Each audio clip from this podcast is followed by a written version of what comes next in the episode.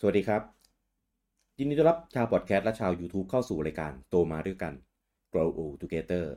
รายการที่จะพูดคุยเกี่ยวกับตำนานทั้งหลายในวงการเกม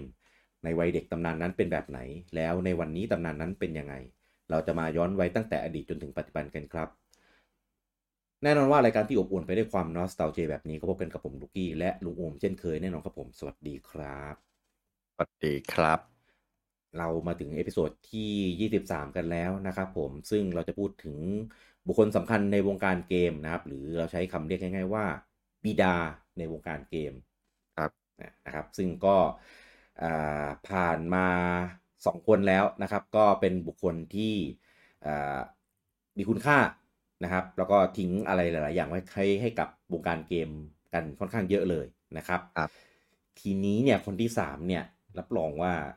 เขาจะทิ้งอะไรไว้หลายไว้หลายอย่างให้กับวงการเกมมาก แต่อาจจะเป็นคนละแบบกับสองคนแรกนะ ครับ คนในคนในเอพิโซดที่เราจะพูดถึงในวันนี้ก็คือเคจิอินาฟุเนะครับผมหรือที่เรารู้จักกันในนามว่าอินาฟคิงครับผม ครับผม เออเรานี่เราเราซัดเขาตั้งแต่ EP แรก ๆ เลยเนาะจะได้แบบรู้รู้ทิศทางของซีซั่นนี้ได้ว่า เอ้ยเออคนที่เรา พูดถึงในวงการเกมเนี่ย ที่เราโตมากับเขาเนี่ย อืม อืม ตอนโต บางคนก็บางคนก็มาทำร้ายเราตอนโต เออตอนเด็กก็โอ้ยดีจังเทิดทูนพอตอนโตมาอ้าว ไม่ใช่ที่เราเข้าใจไว้แบบนั้นนี่หว่า เออเดี๋ยวจะพูดอย่างนี้ก่อนจริง ๆ แล้วเนี่ย คน อืม มักจะรู้จักของเอ่ออินาฟูเนะเนี่ยในนามของบิดาล็อกแมน บิดาล็อกแมน อ่า อืม แต่วันนี้จะมาพูดว่าจริง ๆ แล้วเนี่ยเขาอ่ะ ไม่ใช่บิดาล็อกแมนนะ คนคงบอกอ้าวคนคงอ้าวกันหลายคนนะคนที่แบบคนที่ตามข่าวจริงๆอะผมว่าไม่มีใครหรอกที่จะไม่รู้ เออ เออ เอาจริงๆเมื่อผมผมไปค้นข้อมูลมา แม้ แม้แต่เจ้าตัวเองอ่ะก็เคยให้สัมภาษณ์ เออ ให้สัมภาษณ์แบบไกลๆอะยอมรับไกลๆว่าตัวเขาอะก็ไม่ใช่บิดา เพียงแต่ว่าแฟนๆอะไปเรียกเขาเอง ก็แปลกๆเหมือนกันนะ เออ เออเพราะว่าครูบุคคลที่เวลาทำเกมอะไรอ่ะคือเราจะรู้กันแบบเหมือนด้วยด้วยเรียกว่าอะไร จากข้อมูลจากการสัมภาษณ์จากการอะไรเงี้ยว่าเออไอคนนี้แหละเป็นแบบโปรดิวเซอร์เป็นคนสร้างเป็นคนแบบถือกำเนิดซีรีส์นั้นๆขึ้นมานะอะไรอย่างเงี้ย ใช่คือปกติเราจะยกเราจะถือว่าใครเป็นบิดาของเกมอะไรเนี่ยมันต้องเหมือนกับว่าคนคนนั้นน่ะเป็นคนคิดขึ้นมาดีไซน์ขึ้นมาหรือแบบโปรดิวซ์ขึ้นมา อ่า อะไรเงี้ยหรือหรือกำกับก็ยังพอพอได้อะไรเงี้ยเป็นผู้กำกับ ครับ แต่จริงๆแล้วเนี่ยเคจิอินาฟูเนะกับล็อกแมนเนี่ย อืม เรียกได้ว่า คือจะเรียกว่าเป็นบิดา ผมว่าไม่ใช่เลยอะถ้าจาก อ่า ข้อมูลที่ผมไปไปค้นมานะ ครับ ก็คือว่าอ่าอินาฟูเนะเนี่ย แต่เดิมแต่เดิมเลยอะที่เขาทำงานในในอุตสาหกรรมเกมมา เขาเป็นกราฟิกดีไซเนอร์ อ่า อ่าเป็นศิลปินอะวาดภาพ อืม ซึ่งการที่เข้ามาอินวอ e กับล็อกแมนเนี่ย เขาเข้ามาอินวอ e ในฐานะคนที่วาดวาดภาพตัวละคร อ่า เป็นภาพเขาเรียกภาพ Image ด้วยนะ ไม่ใช่ภาพในเกมนะครับอ่าซึ่งจริงๆแล้วเนี่ยล็อกแมนเนี่ย ตัวเกมอะทั้งคอนเซปต์ทั้งดีไซน์เกมอะไรเนี่ยมันถูกออกแบบมันถูกออกแบบมาโดยคนอื่น อืม แม้กระทั่งดีไซน์ของตัวล็อกแมนเองเนี่ยมันก็ถูกออกแบบมาโดยคนอื่นอยู่ก่อนแล้ว อืม เออเพียงแต่ว่าการออกแบบตัวละครของล็อกแมนเนี่ยมันจะต่างจากเกมอื่น อืม ส่วนใหญ่เนี่ยคาแรคเตอร์ดีไซน์เนี่ยมันจะเริ่มจากภาพวาดก่อน ครับ มันจะเริ่มจากคอนเซปต์แล้วก็เอาไปวาดเป็นภาพวาด อ่ จากนั้นค่อยเอาภาพวาดที่ออกแบบไว้อะมาแปลงมาเปลี่ยนให้มันเป็นสไปร์ในเกม อ่า อย่างอย่างยุคฟาร์มิคอมมันก็อ่าโอเค เปลี่ยนไปเป็นพิกเซลอาร์ตแหละ ซึ่งโดยปกติภาพตัวละครในเกมมันก็จะไม่เหมือนกับภาพวาดหรอกเพราะความละเอียดมันต่างกันเยอะ อืม อ่าแต่การออกแบบล็อกแมนเนี่ยต่างออกไป คือล็อกแมนเนี่ยถูกออกแบบโดยวาดเป็นพิกเซเลตก่อน อืม เออเป็นเป็นภาพในเกมเลย แล้วจากนั้นน่ะค่อยเอาสไปร์ในเกมอ่ะไปให้อินาฟุเนะวาดออกมาเป็นภาพวาดอ่าเพราะฉะนั้นเรียกได้ว่าคอนเซปต์ของล็อกแมนเนี่ยมันถูกออกแบบมาโดยคนอื่นก่อนแล้วอินาฟุเนะเนี่ยแค่เอาภาพสไปร์เนี่ยไปขยายวาดให้มันกลายเป็นภาพวาดเฉยๆ อืม นั่นแหละภาคแรกเขาอินวอ e อยู่ประมาณนั้นแล้วก็ออกแบบตัวละครบอสตัวหนึ่งก็คืออีเล็กแมน อ่าน อกนั้นคนอื่นออกแบบหมด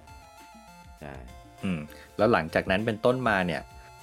อินาฟุเนะมีส่วนร่วมในการพัฒนาเกมล็อกแมนเนี่ยในฐานะนักวาดมาตลอด อ่า ซึ่งอินาฟุเนะก็แทบจะไม่ได้ออกแบบตัวละครเลย เพราะล็อกแมนภาคแรก ๆ มันจะมีแคมเปญที่ให้เด็กๆ ส่งภาพวาดออกแบบบอสไปประกวดกัน อ่าใช่ อ่า แล้วก็แบบใครชนะก็จะได้เข้าบอสที่ตัวเองออกแบบไว้ได้เข้าไปอยู่ในเกม อืม ซึ่งหมายความว่าบอสทุกตัวของล็อกแมนถูกออกแบบมาโดยเด็กๆ ที่ส่งภาพวาดไปประกวด อืม หน้าที่ของอินาฟุเนะคือเอาภาพของเด็กอะ อืม มามาวาดใหม่ ให้มันกลายเป็นกราฟิกดีไซน์แบบเดียวกับของเกม ให้เป็นอาร์ตสไตล์เดียวกัน ใช่ให้เป็นอาร์ตสไตล์เดียวกัน นั่นหมายความ ว่า ตั้งแต่ไหนแต่ไรมาอินาฟุเนะแทบจะไม่ได้ออกแบบอะไรเลย อืม คือคือโอเคก็ต้องให้เครดิตเขาแหละมันในเมื่อมีมันมีการดัดแปลงภาพวาดอะไรเงี้ยเขาก็ได้ได้ครีเอทอะไรของเขาลงไปบ้างแหละ เพียงแต่ว่าด้วยออริจิน l ล h ิงกิ้งออริจิน l ลดีไซน์อะไรพวกเนี้ยมันมาจากคนอื่นหมด คือว่าง่ายๆไม่ได้เป็นคนครีเอทแต่เป็นคนแบบเอามา เอามาปรับ เอา เหมือน มาจูน ถ้าเทียบก็คือเหมือนประมาณว่าอ่าเป็นคนเรียบเรียงว่างั้น อ่าประมาณนั้น อ่าก็คือของอะมีอยู่แล้วเอามาเรียบเรียงเอามาทำให้มันแบบเข้ารูปเข้ารอย ไว้สำหรับใช้งานได้อะไรประมาณนี้ ใช่ เออซึ่ง ซึ่ง เอา ไม่เอาสำหรับความเห็นผมอะคือไม่ได้ใกล้เคียงกับคำว่าบิดาเลย เออ เออแต่ว่าคือต้องต้องให้เครดิตอย่างหนึ่งคือ เขามีส่วนร่วมในล็อกแมนทุกภาค ตั้งแต่ภาคแรกจนภาคสุดท้าย อืม เออแต่ว่าคือเขาอะได้โปรโมทมาเป็นโปรดิวเซอร์อะจริงๆยังจังๆอ่ะคือเอางี้พูดอย่างนี้ก่อนจากซีรีส์ล็อกแมนใช่ไหมจนมาเป็นล็อกแมน X ล็อกแมน X อินาฟุเนะก็ยังทำงานในฐานะกราฟิกดีไซเนอร์อยู่ แต่คราวเนี้ยเขาได้ออกแบบตัวละครสำคัญขึ้นมาตัวหนึ่ง อ่า ก็คือซีโร่ ครับ มันเหมือน อันนี้อันนี้ผมพูดของผมเองนะ ถ้าไล่ อ่า สตอรี่มา ผมว่าเขาคงแบบรู้สึกคาใจอยู่เหมือนกันแหละทำงานกับซีรีส์ล็อกแมนมาตั้งนานอะแต่ว่าแทบไม่ได้มีอะไรที่เป็นออริจินอลของตัวเองอะเข้าไปอยู่ในเกมสักเท่าไหร่เลย อะ เออ คือโอเคเท่าที่อ่ะตัวละครออริจินอลที่ที่อินาฟูเนเป็นคนออกแบบ มันก็จะมีบอสอยู่ ครับ บางตัวอ่าแล้วก็อ่ะถ้าจะสำคัญหน่อยเขาเป็นคนออกแบบฟอร์เต้นะ อ่า คือเหมือนเป็นคนเป็นคนออกไอเดียตั้งต้นของฟอร์เต้แต่ว่าสุดท้ายก็ส่งไปให้คนอื่นในทีมอ่ะ อ่า ทำต่อจนจบ อ่า แต่สุดท้ายแล้วตัวละครที่อินาฟุเนะแบบสร้างขึ้นมาเองกับมือจริงๆในซีรีส์ล็อกแมนเนี่ยก็คือซีโร่ของภาค X อ่า อ่า ซึ่ง มันก็มี มันก็แอบมีดราม่านิดๆว่า เอ่อ คือมันเหมือนถูกบริษัทล็อกสเปคมาแล้วอะว่าพระเอกต้องเป็น X ไง อ่า อ่า ซึ่งมันก็คือล็อกแมนอ่ะ มันก็ไม่ใช่ตัวละครที่เขาออกแบบมาตั้งแต่ต้นไง ครับ ก็เลยมีความพยายามที่จะสร้างตัวละครใหม่ขึ้นมาอีกตัวหนึ่งก็คือ ม ซีโร่เหมือนกับว่าเนี่ยคือลูกลูกรักที่แท้จริงของเขา อ่า อ่า แล้วเหมือนเขามีเขามีบทสัมภาษณ์เลยผมไปเจอ บอกเลยว่าตั้งใจที่จะสร้างซีโร่ขึ้นมาเนี่ย เพื่อขโมยซีน X เออ โอ้โห เพราะฉะนั้นจริงๆแล้วอินาฟูเนะเนี่ยไม่ใช่บิดาล็อกแมนครับอินาฟูเนะคือบิดาซีโร่ต่างหาก เล็กเล็กนี้ก็ได้ใช่ไหม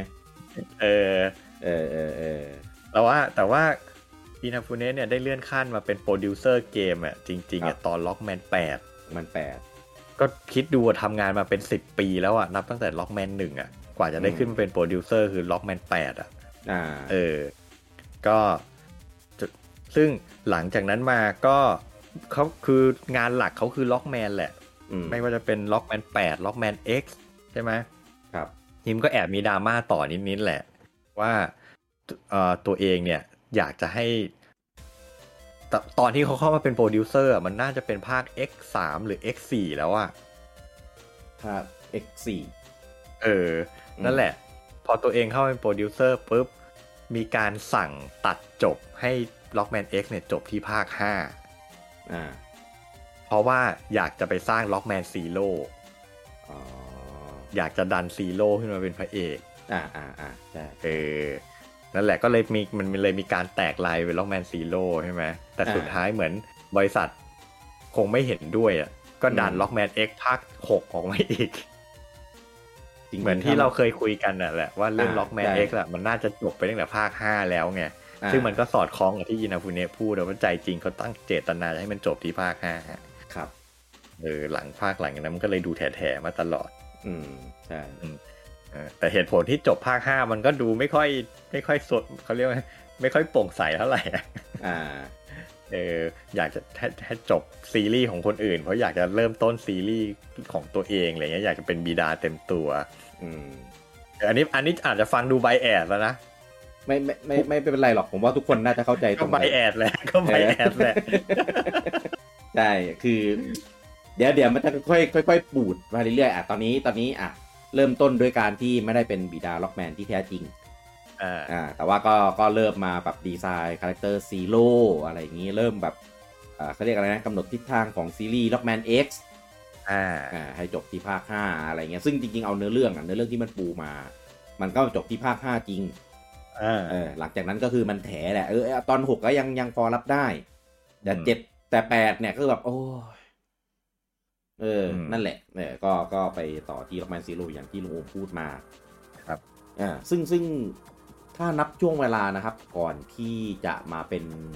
นั่งตำแหน่งโปรดิวเซอร์จริงๆจังๆเนี่ยก็จากล็อกแมนภาคแรกใช่ไหมล็อกแมนภาคแรกเนี่ยขายปี 1987 อ่า อ่าล็อกแมน8เนี่ย ขายปี 1996 อืม ว่าง่ายๆก็ สิบปีะ เกือบเกือบ 10 ปีกว่าจะเปลี่ยนตัวเองจากตัวที่ตำแหน่งเป็นกราฟิกดีไซเนอร์เนี่ย มาเป็นโปรดิวเซอร์ได้ อืม ก็ถือว่าก็ใช้เวลาสั่งสมบารมีตัวเองมาพอสมควร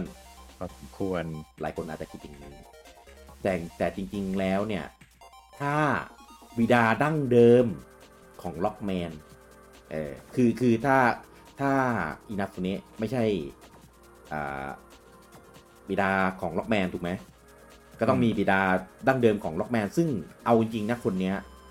ถ้าถ้าไม่ได้ตามจริงๆอ่ะก็คนจะไม่รู้จักกัน อืม ก็คืออากิระกิตามุระคนเนี้ยเป็นบิดาล็อกแมนที่แท้ทรูเป็นผู้ริเริ่ม เป็นคนดีไซน์ เป็นคนอะไรอย่างเงี้ยล็อกแมน อืม ขึ้นมา ใช่ เออซึ่งซึ่งก็คนนี้แหละเป็นคนคอนเซ็ปต์คนอะไร แล้วก็อินาฟุ ครั เนะ บ หรืออินาฟกิงเนี่ยเอาไปไปเอาไปเรียบเรียงมาให้เป็นในเวอร์ชั่นของที่เอามาใช้งาน ใช่อ่าจริงๆมีเรื่องจะเสริมนิดนึง คือจริง ครับ อ่าในในอดีตเมื่อเมื่อสักสิบยี่สิบปีก่อนมันจะมีมังงะอยู่เรื่องหนึ่ง อืม เป็นมังงะที่พูดถึง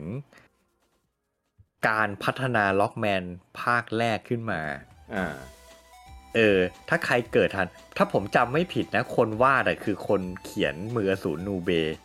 อืม เออทีนี้มันจะพูดถึงเนื้อเรื่องราวเกี่ยวกับการพัฒนาล็อกแมนนะก็คือเอาตัวละครของทีมงานล็อกแมนภาคแรกเนี่ยมาวาดเป็นการ์ตูน ครับ คือถ้าใครเกิดทันแล้วได้อ่านมังงะ เรื่องเนี้ย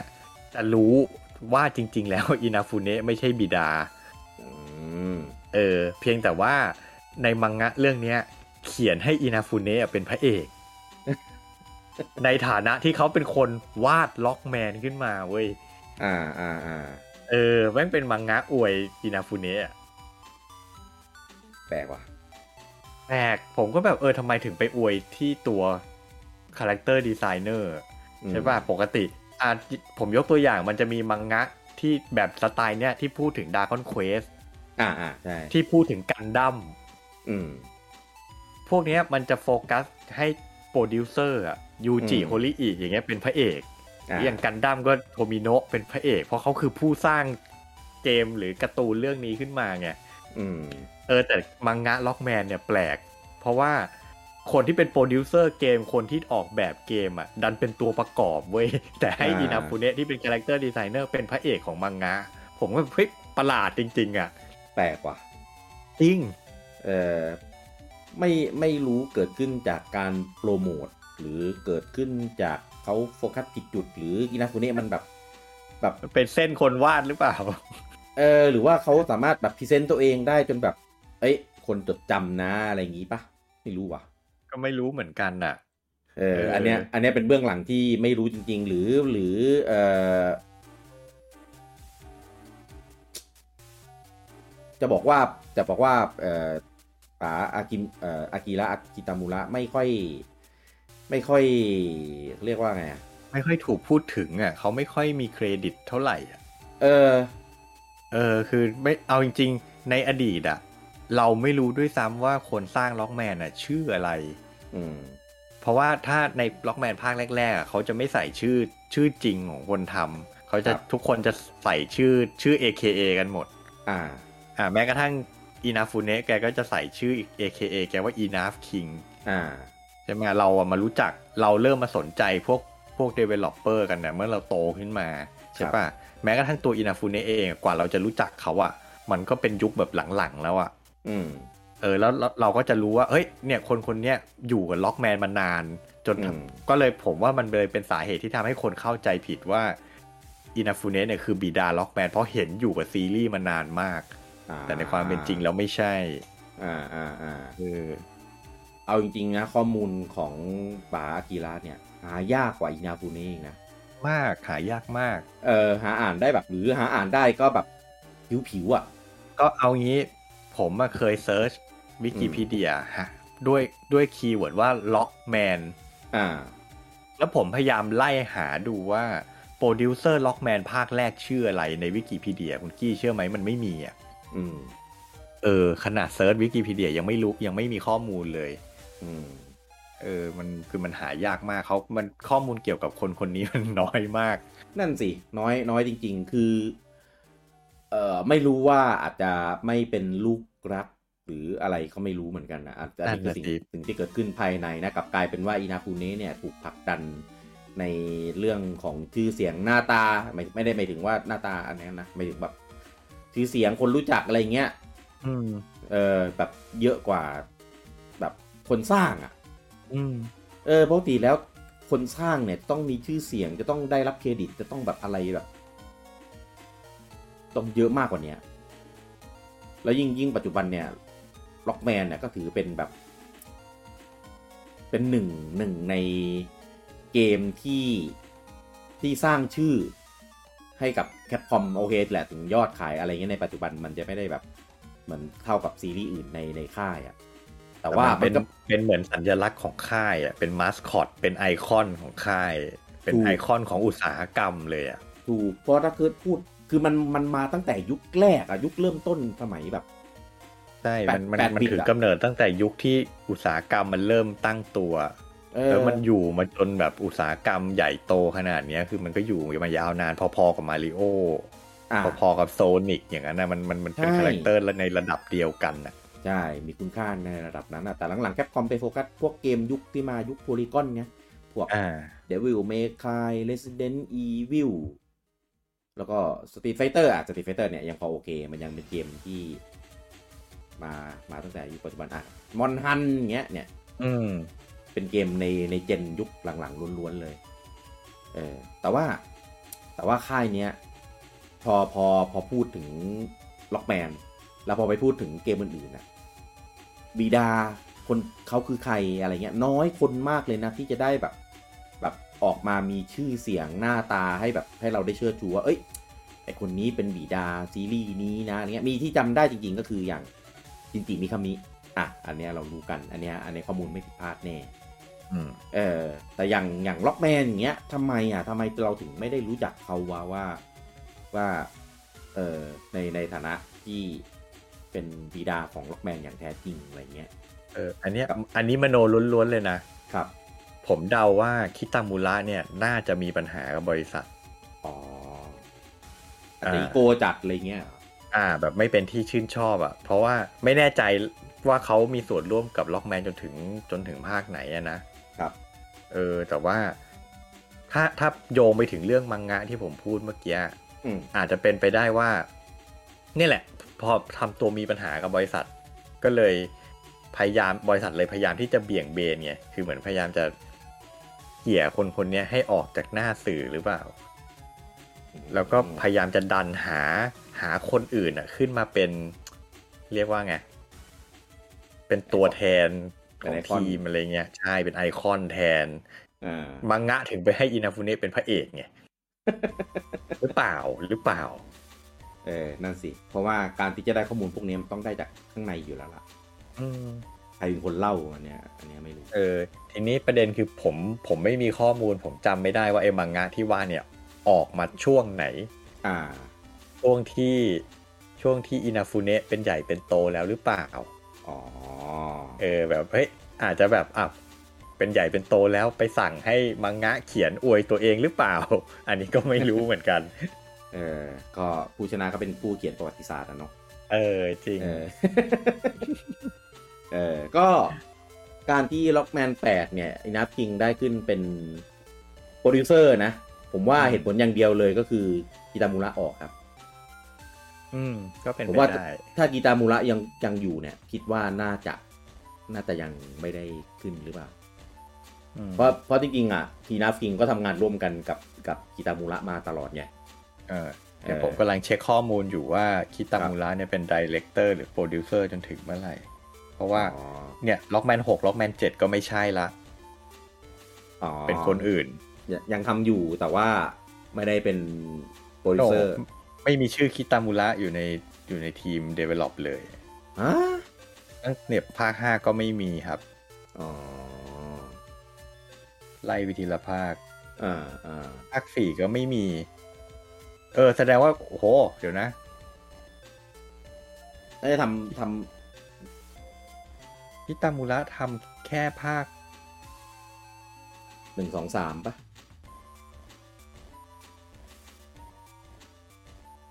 เอ้ยคิตามูระเป็นอาร์ติสเฉยๆอ่ะเขาไม่ใช่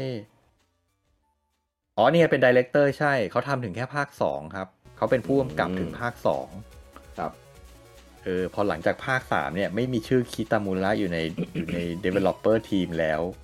อืม เออผมว่านั่นแหละจริงจริง ๆ เป็นไปได้ อาจจะแบบทำถึงภาคสองคือ ในมังงะอะมังงะที่ว่าเขียนถึงแค่ภาคสองนะ อ๋อ เออ แต่ก็ไม่ได้ไม่ได้เชื่อชูกีตามูระอยู่ดีนะ ไม่ได้พูดถึงสักเท่าไหร่อ่ะก็อ่ะพูดถึงว่าอ่ะมันมีมันมีตัวตัวประกอบอ่ะ เป็นโปรดิวเซอร์เป็นอะไรอย่างเงี้ย อ่าอ่า เออ อ่าแปลกว่ะ แปลกแปลกแปลกเป็นไปได้เข้าเขาเหมือนกันนะว่าแบบเออเขาทำมาแค่สองภาคแล้วหลังจากนั้นก็คงออกคงออกไปแล้วอ่ะ ถึงเปลี่ยนทีมทำใหม่หมดอ่ะ อืม เออ น่าสนใจเรื่องนี้ แต่ในมังงะไม่ได้พูดถึงการออกของคิตามูระนะ อ่า เพราะว่ามันจบแค่ล็อกแมนสองออกวางจำหน่ายแล้วมังงะมันก็จบ อืม อืมงั้นหลังปัญหาที่เกิดขึ้นหลังจากนั้นน่ะ เราไม่รู้ละ อาจจะเปลี่ยนคนทำ อืม อืม ก็นั่นแหละมันมันก็เป็นเรื่องที่ในอดีตเราไม่สนใจอยู่แล้ว แล้วมันก็ไม่ใช่ยุคที่ที่ค่ายเกมจะมาเปิดเผยเรื่องพวกนี้ให้เรารู้ด้วย อ่า ใช่ อ่าคือเปลี่ยนเปลี่ยนทีม คือการเปลี่ยนจะเปลี่ยนตัวดีเลกเตอร์ในยุคนี้เป็นเรื่องใหญ่ อืม ใช่ไหมสมมติลองออกมาบอกสิว่าเมทัลเกียร์ภาคต่อมาผู้กำกับโปรดิวเซอร์จะไม่ใช่ฮิเดโอะโคจิมะอีกต่อไป โอ้โห นี่คือ โอ้ย บิ๊กบิ๊กนิวส์ของอุตสาหกรรมของวงการเลยใช่ ส ป่ะ นุกสนุกสนานแน่นอน เออหรือหรือเออสมมุติว่าถ้าป๋าซาคางูจิยังอยู่ในสแควร์อินอย่างเงี้ยแล้วมาบอกว่า เฮ้ยไฟนอลแฟนตาซีภาค 16 ที่กำลังจะออกเนี่ยป๋าแกไม่ได้มีส่วนร่วมเลยนะ โอ้โห นี่คือข่าวใหญ่เลยเหมือนกันนะ เออ ใช่ไหมแต่ในอดีตอะอะไรแบบเนี้ยไม่มีไม่ไม่เป็นข่าว หรือต่อให้เป็นก็ทุกคนก็จะแบบโซวอต อ่า เราไม่รู้จัก ใช่ อยู่ ไหม ดี เออเนี่ยเพราะฉะนั้นมันก็เลยแบบเป็นเรื่องที่มันก็ลึกลับดำมืดมาตลอดเออแต่ว่าเราเพิ่งมาเอะใจสงสัยกันตอนโตไง มันก็ไม่รู้จะหาข้อมูลยังไง จริง เออ อ่าอ่ะแต่ว่าเขาก็ยังได้ขึ้นมาเป็นโปรดิวเซอร์ แล้วก็สร้างผลงานใช่ไหม สร้าง อ่า ล็อกแมน อ่า ไม่ใช่หมายถึงดีไซน์คาแรคเตอร์ซีโร่ขึ้นมา อ่า อ่า แล้วก็ผลักดัน คือ คือเอาจริงซีโร่เนี่ยก็ถือว่าเป็นไอคอนที่เป็นแฟนๆรู้จักเยอะ คือตอนนั้นน่ะ น่าจะมาประมาณคล้ายๆ เหมือนเป็นแอนตี้ฮีโร่อะไรประมาณ เป็นแอ เนี้ น ย อ่าเป็น เป็น แต่ว่าแอนตี้ฮีโร่ก็ไม่เชิงเพราะว่าอย่างเดิมเนี่ย ในในล็อกแมนออริจินอลเนี่ย มันจะมีมันจะมีบลูส์ บลู ใช่ป่ะ อ่า อ่าซึ่งอันนั้นแรกแรกแรกแรกๆอ่ะบลูส์นี่ค่อนข้างเป็นแอนตี้ฮีโร่เพราะมันออกมา มันออกมาอัดเราตลอด อ่าใช่ อ่าแต่พอภาคท้ายๆเริ่มเปลี่ยนบทบาทมาเป็นพวกเราใช่ไหม อ่า ก็มีอ่ะมีฟอร์เต้ออกมาอ่ะถ้าฟอร์เต้นี่แอนตี้ฮีโร่ชัดเจน อ่า อ่ะแต่อย่างซีโร่เนี่ย บทบาทมันคือมันมาเป็นพวกเราตั้งแต่ต้นน่ะ อืม เออมันจะพูดว่าเป็นแอนตี้ฮีโร่ก็คงไม่เต็มปากอะ่ะ เรียกว่าเป็น อ่า แบบพระรองอะ่ะ ครับ พระพระรองที่แย่งซีนพระเอกเหมือนพวกมังงะ สมัยใหม่ยุคเนี้ย อ่า อ่า ที่พระรองแม่งมักจะเท่กว่าพระเอก อะ่ะ รีวายใน Attack on Titan อย่างเงี้ย อ่า ใช่ไหม เมื่อก่อนไงที่ เอ เอ อ ไงที่เอที่ เออหรือฮิเอในยูยู เออ ซาสึเกะในนารูโตะอะไรอย่าง เอ เงี้ย อเอออะไรแบบ เออ นั้น ซีโร่มันเป็นตัวตัวละครแบบนั้นอ่ะ อ่าใช่ อืม อืม ซึ่งซึ่งซึ่งมันมันมันเท่มากจริง ๆ ทั้งงานดีไซน์ทั้ง อ่า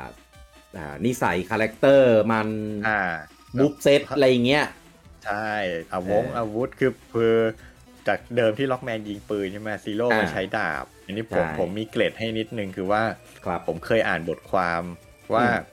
อุตสาหกรรมเกมในญี่ปุ่นเนี่ยเขาเคยออกแบบสำรวจ อ่า ว่า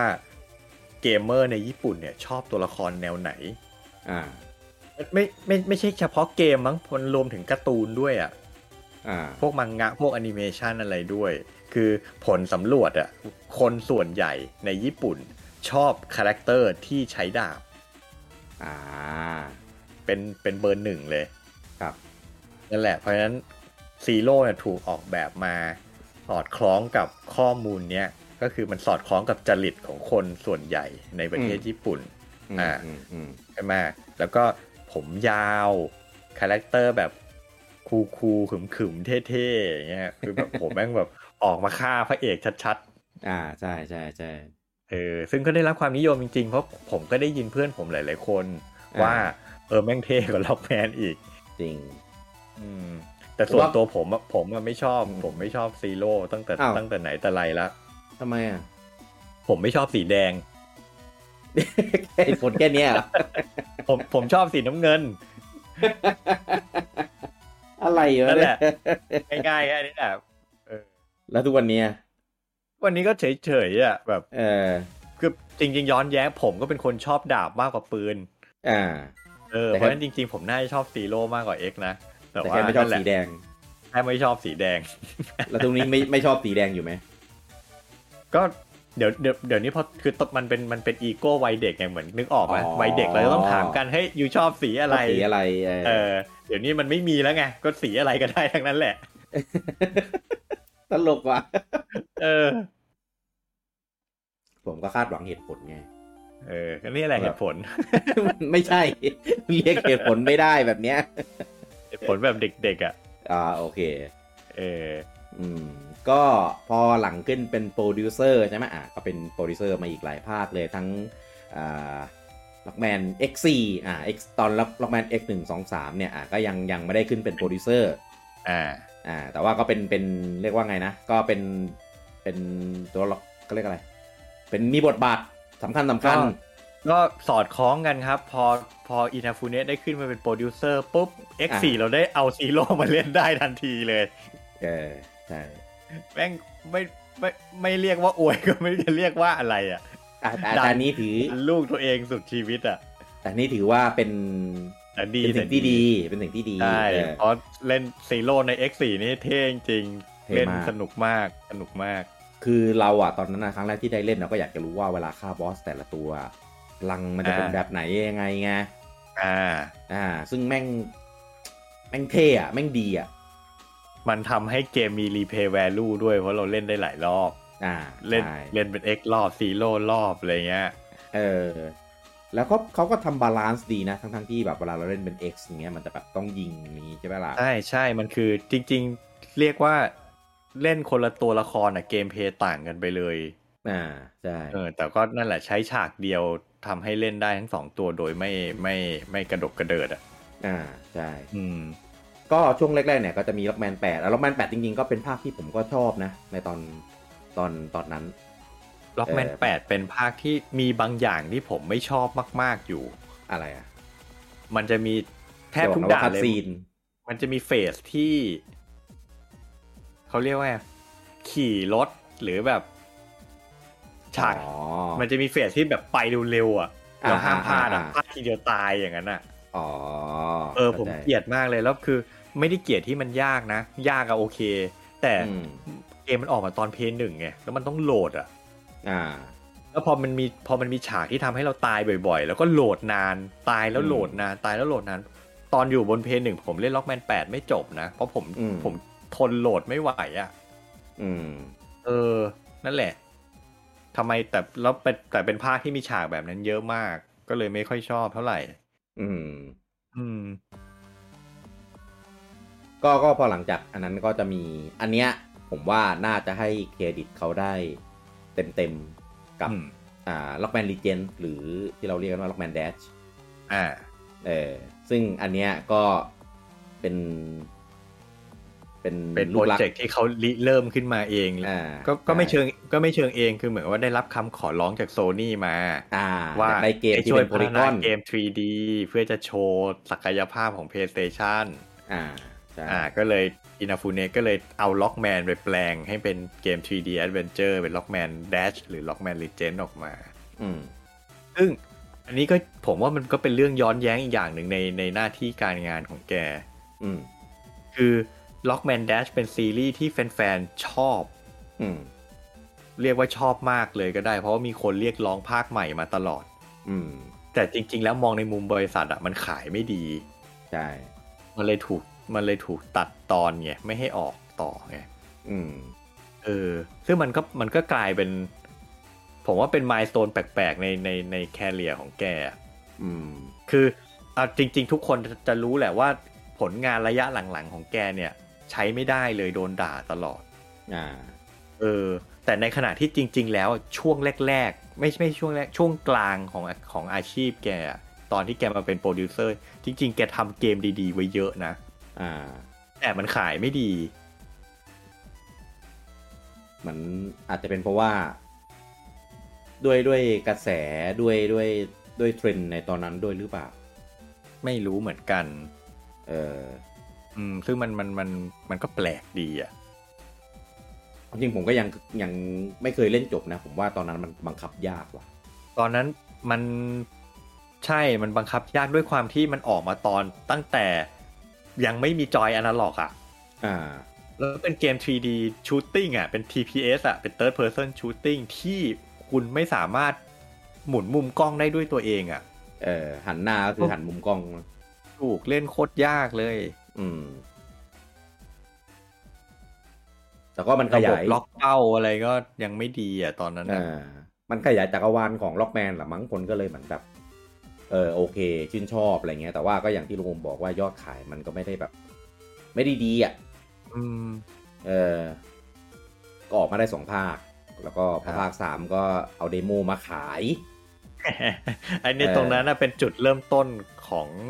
ความชิบหาย ความ ก็ได้นะ ความชิบหายในแคเรีย ในชื่อเสียง ของแก เออแกจริง ๆ แกเริ่มทำตัวให้ให้ให้แฟนๆด่าตั้งแต่ตอนนั้นแหละ ม ตอน 3ds แต่จริง ๆ ก่อนจะไปถึงจุดนั้นอ่ะอวยให้ อืม จบก่อน อ่า จะได้ด่ายาวๆทีเดียว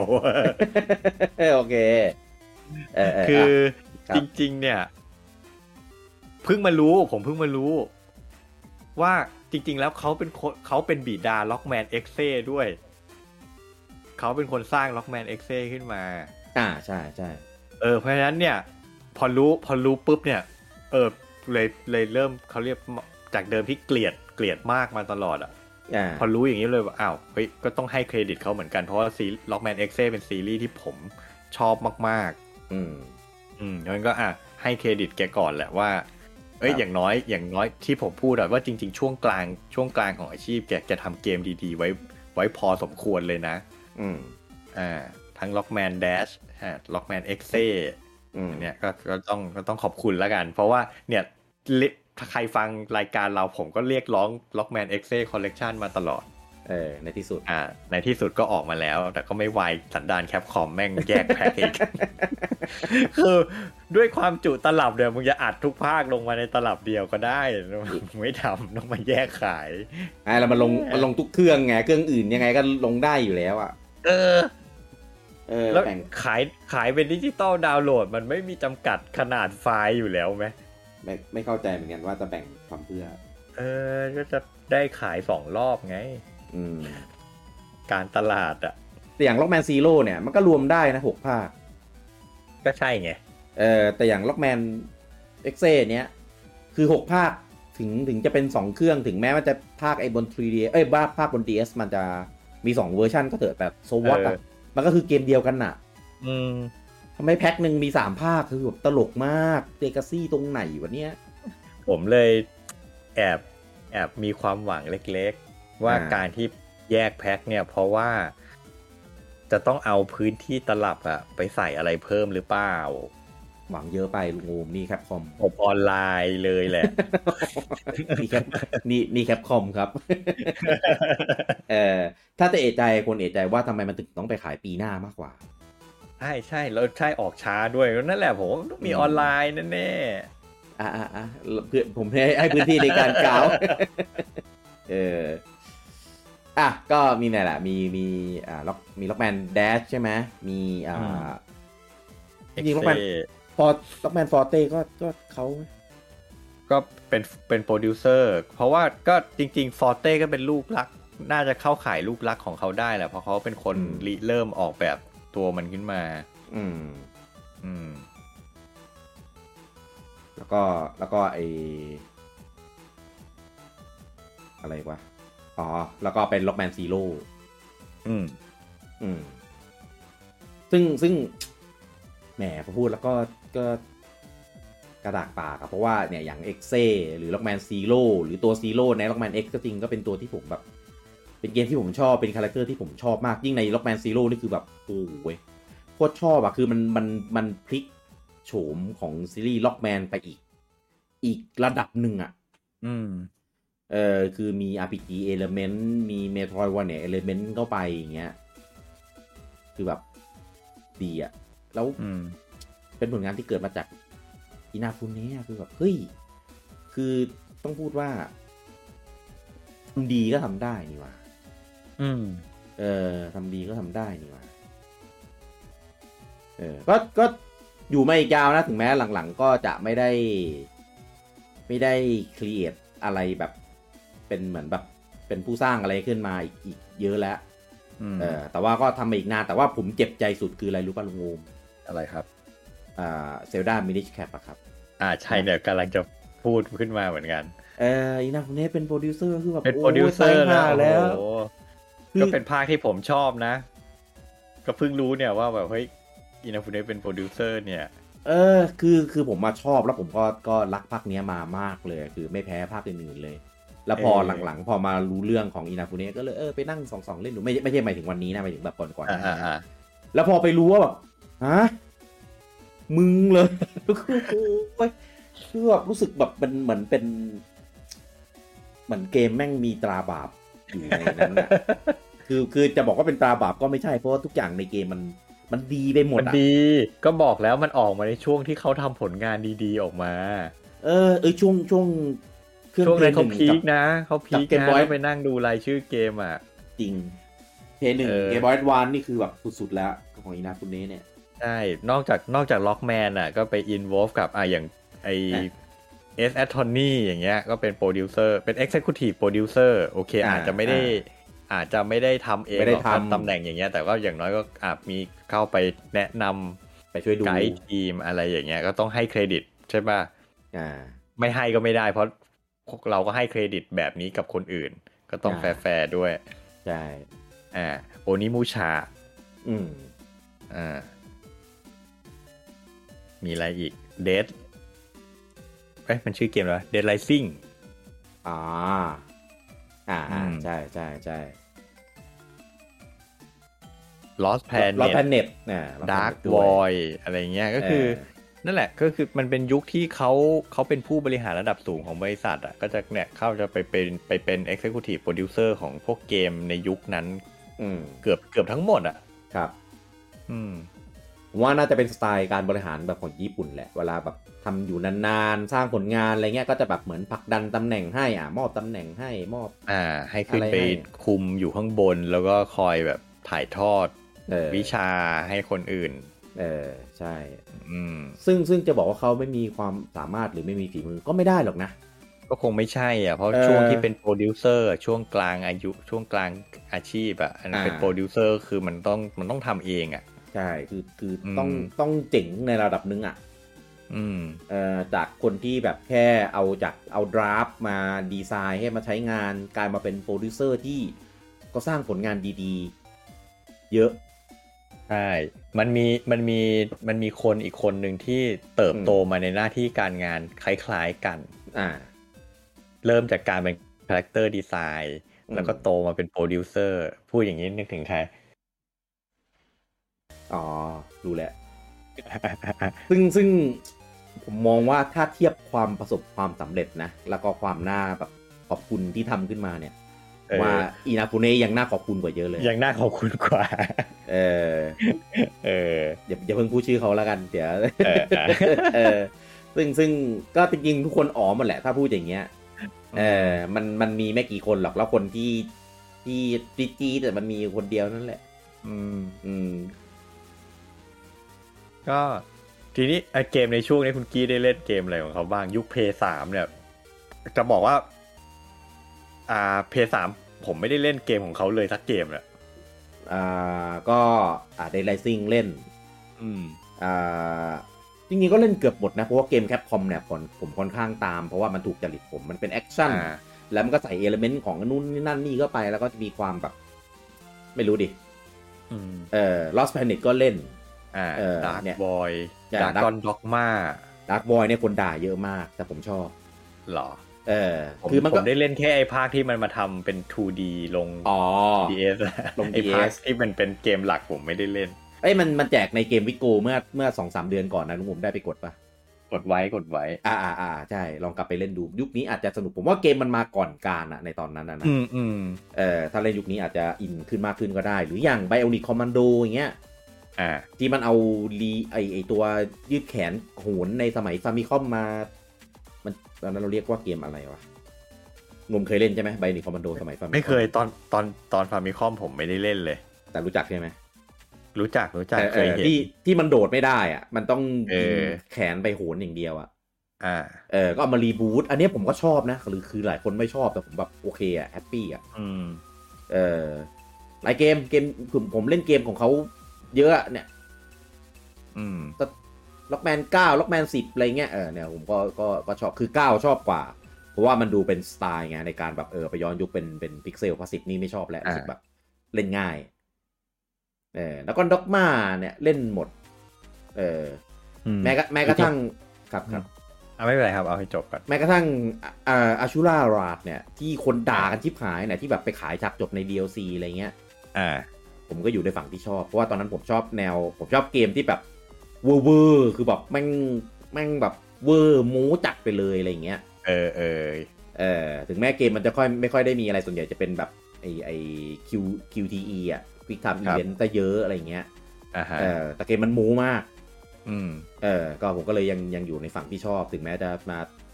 เออเลวด้วยการเอาฉากจบไปขาย DLC ก็เถอะ อืมเล่นหมดอะว่าง่ายๆคือพูดพูดชื่อมาก็เล่นหมดเลยสตีสีอะไรเงี้ยเล่นอยู่แล้ว อ่า เอ่อธนงทนายเงี้ยก็เล่นเน็กเซ่เล่นหมดล็อกแมนซีโร่ อืม นี่คลั่งไคล้เลย ใช่ผมว่ามันเป็นยุคที่แคปคอมมาพีคมาก อืม คืออย่างนี้ผมอะตัวผมเองอะเคยพูดไว้ว่า ครับ ตั้งแต่ตั้งแต่ยุคเพย์สามเป็นต้นมาเนี่ยแคปคอมเนี่ยถ้าไม่นับ Nintendo นะ เพราะ Nintendo ผมไม่ได้มองมันเป็นบริษัทญี่ปุ่น อ๋อ ผมมองว่า Nintendo มันทำงานแบบแบบผลงานมันสากลน่ะแต่ว่า อ่า ผมพูดว่าตั้งแต่ยุคเพย์สามเป็นต้นมาแคปคอมเป็นบริษัทเป็นค่ายเกมญี่ปุ่นที่ดีที่สุด อืม ถ้าถ้าดูจากผลงานที่ออกมานะ อืม เออจริงๆ ผมผมผมอวยให้แคปคอมมาเป็นเบอร์หนึ่งของญี่ปุ่นเลย อ่า ดีกว่าสแควร์อินิกด้วยซ้ำ อืม ก็เห็นด้วย ใช่สาเหตุเพราะคือถ้าใครถ้าใครเกิดทันน่ะยุคเพสามันจะเป็นยุคที่อุตสาหกรรมเกมญี่ปุ่นมันตกต่ำมาก อ่า ใช่ ๆ มันจะมีเกมห่วยๆ ออกมาเต็มไปหมดเลย เหมือนพัฒนาคุณภาพเกมได้ไม่ทันฝั่งตะวันตกอ่ะ ใช่ ถูกทิ้ง อ่า ถูกตะวันตกทิ้งแบบไม่เห็นฝุ่นเลย ซึ่งอินาฟูเนะเองก็เคยออกมาให้สัมภาษณ์เกี่ยวกับเรื่องนี้เหมือนกัน อืม เขาบอกว่าเขาไม่พอใจกับกับสภาพของอุตสาหกรรมเกมญี่ปุ่นเลยคือแบบตกต่ำอะ่ะ คุณภาพเกมใช้ไม่ได้อะ่ะ อ่า เทียบเท่าเกมฝั่งตะวันตกไม่ได้เลย อืม เออซึ่งมันประจวบเหมาะเนี่ยพอมาดูข้อมูลเนี่ย ช่วงที่อินาฟุเนเป็น Executive Producer เนี่ย แคปคอมเป็นค่ายญี่ปุ่นที่พยายามจะยกระดับเกมของตัวเองอะ่ะ ให้มันแบบเทียบชั้นตะวันตกให้ได้อะ่ะ อืม เออ ซึ่งผมว่าอันเนี้ยเป็นจุดที่ต้องต้องต้องต้องชมแกนะ คือแกมีวิสัยทัศน์อะแล้วแกก็ผลักดันให้บริษัทสร้างผลงานแบบที่แกพูดออกมาจริงๆอย่างเงี้ย ซึ่งก็โอเคแหละ ไม่รู้นะผมผมตัวผมเองไม่ได้เล่นไงผมก็เลยวิจารณ์ไม่ได้ ครับ แต่ถ้าดูจากดูจากเสียงตอบรับ หรือคะแนนวิจารณ์ในช่วงนั้นน่ะ อืม อาจจะไม่ได้ถึงกับโคตรเจ๋ง เพราะว่าหลาย ๆ เกมมันก็คะแนนอยู่แบบกลางๆอ่ะเจ็ดแปดอะไรเงี้ยใช่ไหม ครับ แต่ว่าก็ปฏิเสธไม่ได้หรอกว่ามันก็เป็นหนึ่งในไม่ไม่กี่บริษัทที่ทำได้แบบนี้ในยุคนั้นน่ะ อืม อืม อันนี้ผมผมผมก็ต้องขอชมแกก่อนแหละ ใช่ อืม ใช่เลยแหละ ผมว่าคือก็มีมีมีฝีมืออ่ะ อืม อ่า ใช่ มี ผมว่า ฝี จ มือ ริงๆ แล้วแกเก่งเพราะเพราะมันมีผลงานที่มันดีๆ ให้ให้เห็นอยู่ไม่ใช่น้อยเหมือนกันแหละ เออ อืม ผมว่าสร้างผลงานสร้างชื่อได้ยิ่งกว่าตอนแรกๆช่วงแรกๆอีก อืม เออ เป็นยุคยุคทองยุคเรืองรองของของแกจริงๆอ่ะ ถูก เพราะอย่างอาถ้าย้อนกลับไปล็อกแมนอย่างเงี้ย อืม มันก็มาพีคเอาช่วงที่แกเข้ามาเป็นโปรดิวเซอร์นะ อืม อืมอ่ะอ่ะถ้าล็อกแมนซีรีส์ธรรมดาอาจจะไม่ใช่เพราะมันเลยจุดพีคไปนานแล้ว อ่ะ แต่อย่างล็อกแมนเอ็กอย่างเงี้ยมาพีคตอนที่แกเข้ามาเป็นโปรดิวเซอร์แน่นอน อ่าใช่ เออ X4 X5 นี่คือโคตรพีคจริง ๆ สุดๆแล้ว เออ แล้วก็เนี่ยสร้าง x อออกมา ซึ่งก็แฟนๆ นิยมชมชอบกันเยอะแยะไปหมดเนาะ อืม ซีโร่อะไร ฮี เงี้ย โร่ อืม อืม เพียงแต่ว่าก็อันนี้อันนี้ไม่มีไม่มีหลักฐานหรือไม่มีเหตุผลประกอบทั้งนั้น แต่มันก็ปฏิเสธไม่ได้ว่าล็อกแมนมันก็ขาลงในช่วงในช่วงของแกเหมือนกัน อืม เพราะมันอาจจะเป็นไซเคิลปกติของธุรกิจก็ได้อะเพียงแต่ว่าเราเราก็ไม่รู้สาเหตุที่แท้จริงไง คือเหมือนกับว่า อ่า แกอยู่ทั้งในช่วงที่มันพีคและในช่วงที่มันตกต่ำอ่ะ เออ แต่ว่าน่าเสียดายที่ว่าเราก็ไม่เราไม่มีโอกาสได้เห็นแกปลุกชีพล็อกแมนขึ้นมาอีกแล้วเพราะแกออกจากแคปคอมไปแล้วไง อืม ไม่รู้ควรจะอยากเห็นจริงๆหรือเปล่านะ อ่าฮะตอนนี้คงไม่อะ เออผมว่าผมว่าอันเนี้ยจะเป็นคนละแบบกันกับเอ่อเอ่อ กับป่าซาคา ป๋ งุจิ เออใช่ อันนั้นคือเหมือนแกก็ค่อย ๆ คือเกมที่แกทำออกมาเหมือนแบบมันไม่คลิกอ่า อืม ไม่คลิกแล้วผลตอบรับไม่ดีแล้วเหมือนแบบมันก็ค่อยๆเหมือนค่อยๆเฟดค่อยๆสเกลดาวแกลงเรื่อยๆอะไรอย่างเงี้ย แต่ต่างกันอย่างหนึ่ง เออ ผมว่า เออเออ พูดพูดอย่างนี้ทุกคนเก็ตป๋าซาคางูจิอ่ะแกไม่เอาผลงานเก่าๆมาเกาะ เพื่อหากินตอนหลัง ถูก นี่เรา เออ เราจะจะเริ่มแล้วใช่ไหม เราจะเริ่มแล้ว เออเออเออ เอ อื อ ม ครับ ก็ช่วงปีอ่าช่วงปี 2010 คอ่ารับ ก็ก็เริ่มออกจากแคปคอม อ่า อ่าไปตั้งบริษัทแยกนะนะครับ โดยบริษัทนั้นก็ชื่อว่า Concept คอนเซปต์ อ่าซึ่งตอนนั้นน่ะจริงๆอ่ะกับคนคนภายในของแคปคอมอ่ะออกมากันค่อนข้างเยอะนะเอ่อ ใช่วง หรือ แตกเป็นยุคที่แคปคอมวงแตก อ่าใช่ หรืออย่างชินจีเนี่ยอ่าก็ออกเหมือนกัน อาจจะไม่ได้เป็นช่วงเดียวกันนะชินจีมิคามิออก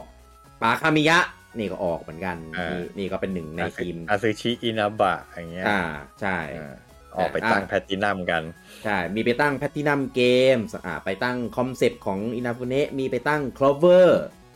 อืม อ่าอะไรเงี้ย แต่ว่าก็ยังรับงานจากแคปคอมอยู่นะ อ่า อ่า แต่ว่าในนามของบริษัทอื่นที่แบบเหมือนมารับงานจากแคปคอมไปอีกทีหนึ่ง ครับ เออแคปคอมก็จ้างอะไรเงี้ย เออก็ไป อืม ทำทำงานให้อะไรอย่างนี้ เออก็ของอินาฟุเนะก็เป็นคอนเซปต์เนี่ยไม่ใช่คอนเซปต์นะ เป็นคอนเซปต์ คอมพิวเตอร์อะคอมพิวเตอร์มาบวกกับคอนเซปต์ อ่าก ลายเป็น ใช่ คอนเซปต์ อืม ก็เออเกมที่ออกมาในในช่วงแรกๆอ่ะอ่ะก็งงง เรียกได้ว่าไม่มี ๆเออก็ คืออย่างนี้เดี๋ยวก่อ ครั น บ ก่อนเลยอย่างนี้ พูดว่า อืมอืม คอนเซปต์เนี่ยจริง ๆ แล้วไม่ใช่บริษัท Developer อ่า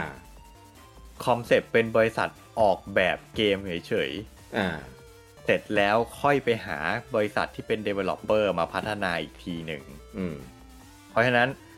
มันเป็นบริษัทที่สะท้อนวิธีการทำงานของอินาฟูเนะออกมาชัดเจน ก็คือเขาทำงานเป็นดีไซเนอร์มาตลอด อืม เป็นโปรดิวเซอร์เขาไม่ใช่โปรแกรมเมอร์ไง ครับ เพราะฉะนั้นเขาเขาไม่ได้ทำงานในสายเทคนิค เขาทำงานในสายอาร์ตในสายวางแผนมาตลอด อืม นั้นพอออกมาตั้งบริษัทเองก็เลยเป็นแบบนั้น อืม แล้วก็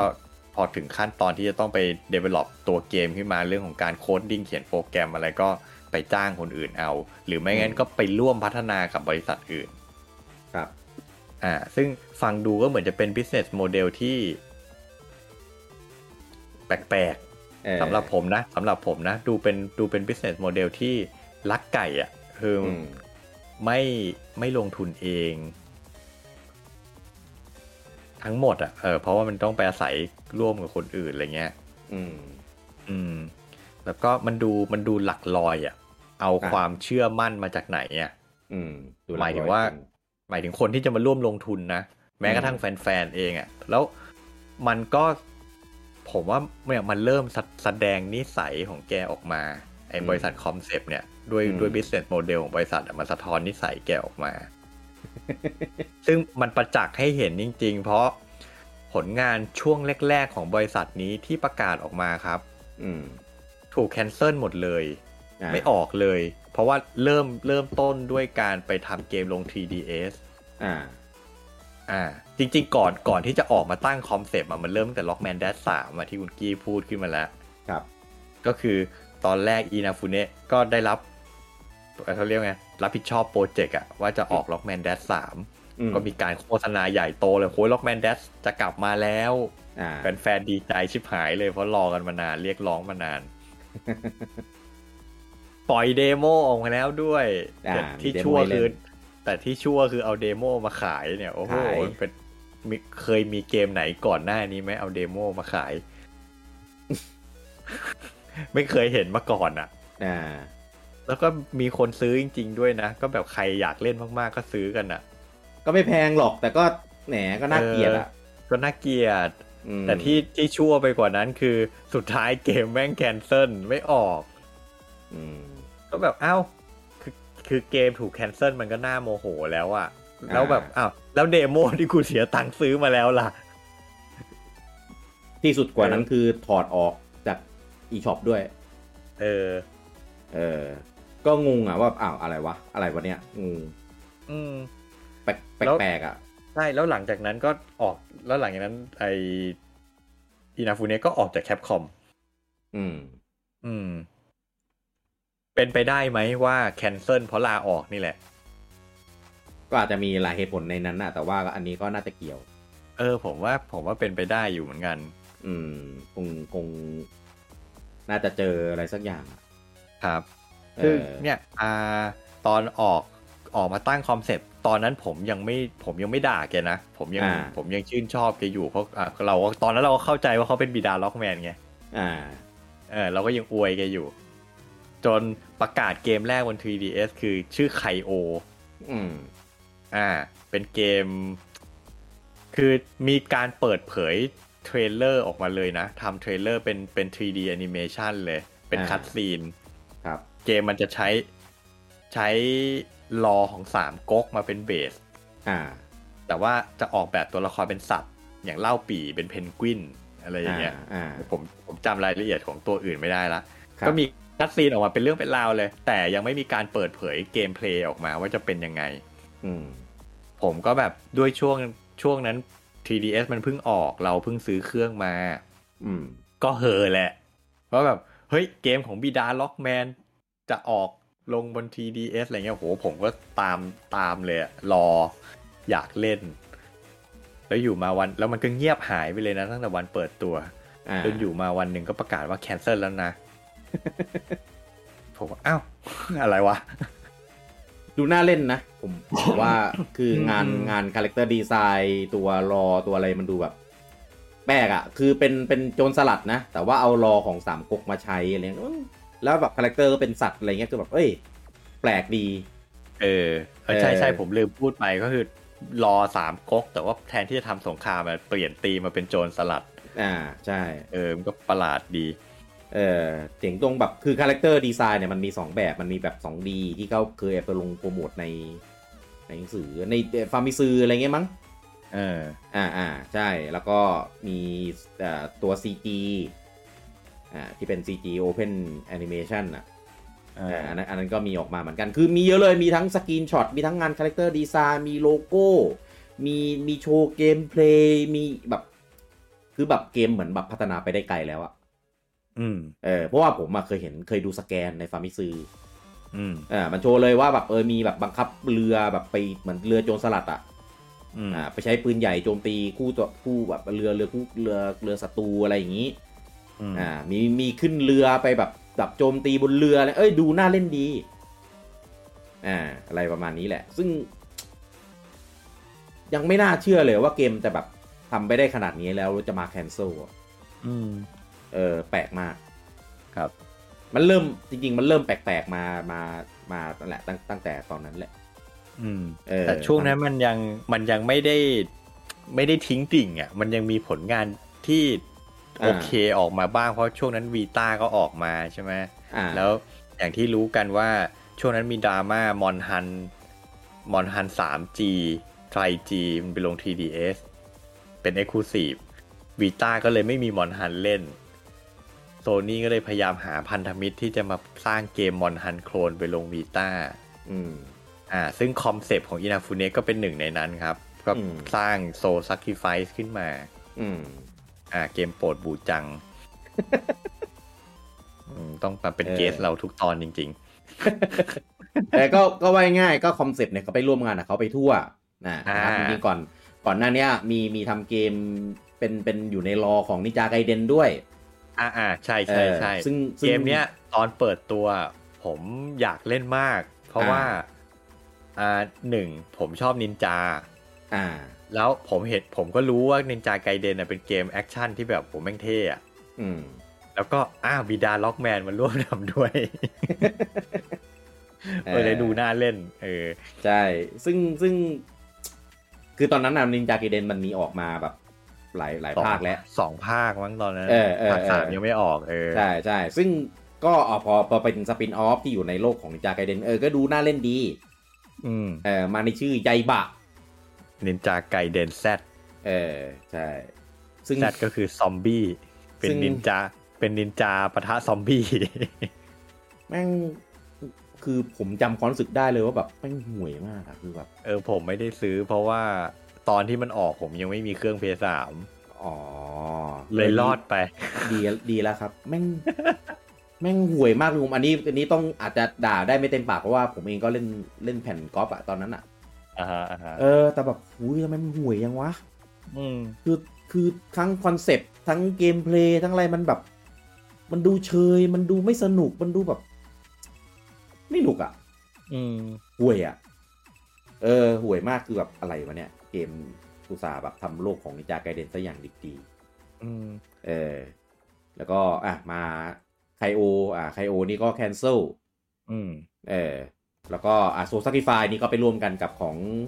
Japan Studio อ่ะก็ อ่า คือเป็น อันนี้ เป็นส ก็ ตู ถือว่า ลูก ประสบความสำเร็จ อันเนี้ยโอ ได้ะ อันเนี้ยโอเค อืม เออ ก็ ก็มันมีสองภาคเหมือนกัน เหมือนมอนพันก็จะมีภาคธรรมดากับภาคเดลต้า ภาค ที่เป็น เดลต้า ex- อ่า ก็คือที่เป็น expansion เหมือน เหมือนมอนพันก็มีภาคจีอะไรอย่างเงี้ย ใช่ เออ นะครับ คือ คือตอน ตอนสุดซักไฟนี่คือแบบโอเคละ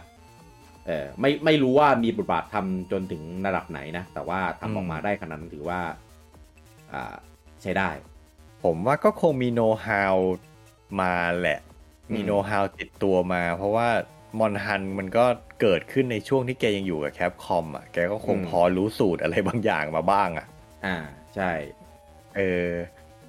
ก็อย่างไคโอเนี่ย ไคโอเนี่ย ก็เป็นผลงานตอนแรกที่ร่วมเรื่องอ่าทำกันกับมาเวลัส อืม อ่าแต่ว่าก็ไม่ได้ออกมา ครับ เออเห็นว่าขาดทุนเยอะเลยนะ ในในการทำอันเนี้ยแล้วก็ไม่ได้ขายอะ่ะ อืม เออขาดทุนกันแบบหลักหลักหลักร้อยล้านเยนเลยมั้งนะผมเคยอ่านข่าวอยู่ตอนนั้นนะ โหขนาดนั้นเลย ใช่ใช่คือขาดทุนเยอะเพราะว่าลงทุนทำไปเยอะแต่ผมไม่รู้ว่าทำไมถึงแคนเซิลเนี่ยอันเนี้ยไม่เคย เอ เจ อ อ เกิดปัญ ไม่เคย หาอะไร เอออาจจะไม่เคยเปิดเผยหรือว่าไม่เคยอ่านเจอก็ไม่รู้เหมือนกัน อืม เอ่อแต่เคยอ่านเจอว่าขาดทุนแบบทำทำมาเวลัสแบบเต็งไปเยอะเลยหลับหลายหลายร้อยล้านเยนอะ อืม เออน่าน่าน่าเสียดายมาก ครับ อืมเป็นเกมที่แบบลงทุนเยอะ แล้วก็มาโซซัก i ิฟายอ่ะโอเค ก็ยังพอกู้ชื่ออะไรอย่างงี้ได้บ้าง อันนี้ก็ยังทำอยู่กับมาเวลัสนะ อ่า อ่าคือคือร่วมทำกับมาเวลัสแล้วก็ร่วมทำกันกับเจแปนสตูดิโอ Japan Studio ด้วย อืม เนี่ยของโซนี่ก็ออกมาดีเนี่ยนะครับ แต่ว่าตอนนั้นน่ะเราก็เริ่มเริ่มเริ่ม เรียกว่าไง ก็เริ่มรู้จักเขา ในในนามของบีดาล็อกแมนกันแล้ว อ่า เออคือไว้ไงตอนที่ออกมาทำคอนเซปต์เนี่ยเราเริ่มแบบรู้ละอ่าคนนี้แหละบีดาล็อกแมน คือเขาเรียกว่าช่วงนั้นไม่รู้เจตนาหรือเปล่า แต่ว่า อ่า มันคือการเอาชื่อเสียงเก่ามา มาเคลม หากินน่ะ ใช่ มันคือการเอาแบรนด์เก่าของตัวเองมาหากินจริง ๆ เพราะว่า อ่า ไม่ว่าจะไม่ว่าจะไปร่วมมือทำเกมไหน ก็จะ อืม เนี่ยจะต้องแปะมาตลอดว่าเฮ้ยเนี่ยเกมเนี้ย involve โดยบิดาล็อกแมน ใช่ คือโอเคแต่แฟร์ๆแกไม่ได้พูดเองหรอกแต่สื่อมันก็จะประโคมแบบนี้ไง อ่าใช่ เออ จริง ๆ มันเริ่มเริ่มตั้งแต่ตอนที่ออกมาจากแคปคอมนั่นแหละ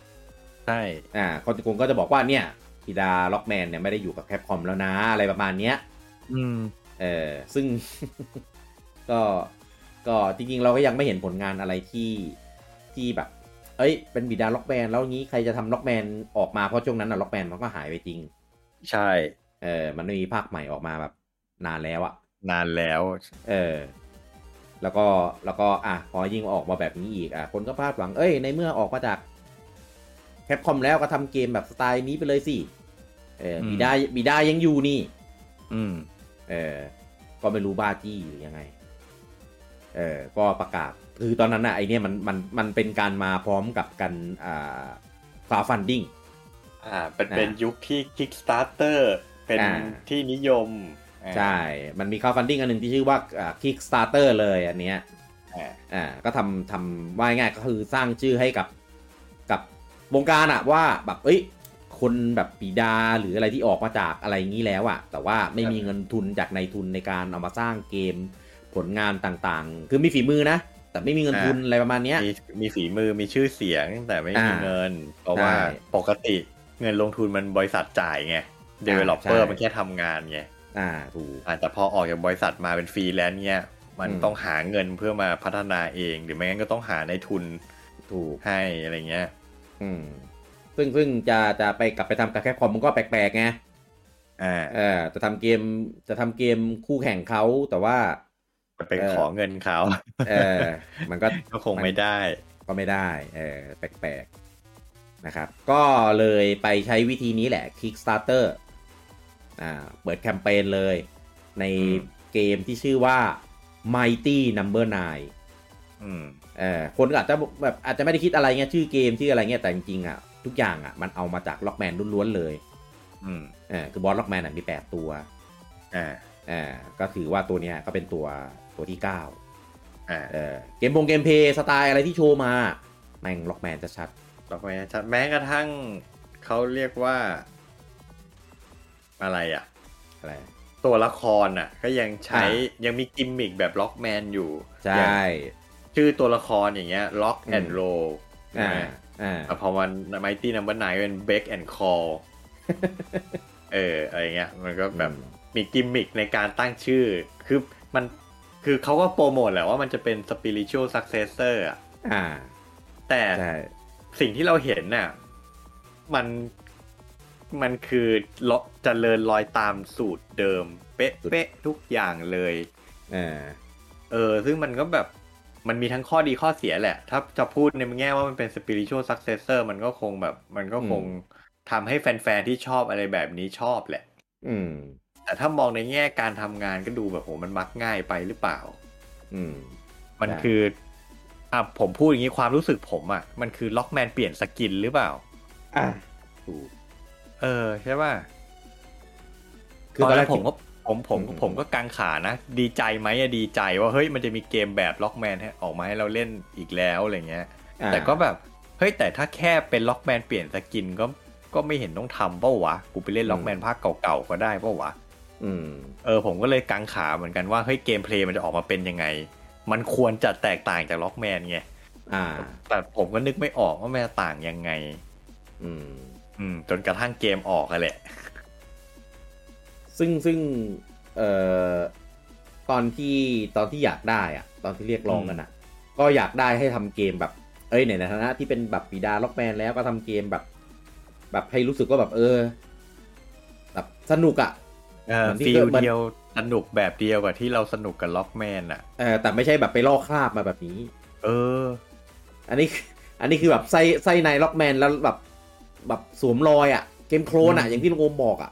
ใช่ใช่เออ เออ คือจะเรียกว่ามันเป็นเกมโคลนอ่ะ เออคือเห็นแบบนี้แล้วผมแบบเอ้ยไม่ใช่มั้งที่เราอยากได้ไม่ไม่ใช่อย่างนี้อะ มันดูมันดูมันดูแย่นะ คือ เออ คุณได้ชื่อว่าเป็นบิดาของซีรีส์นี้ แล้ว อ่า แม่งก็มาทำเกมโคลนของตัวเองอย่างเงี้ย แบบมัน เออ มันดูแบบมัน แปลกๆ ย้อนแย้งไงก็ไม่รู้อ่ะ เออแปลกๆอะ เออ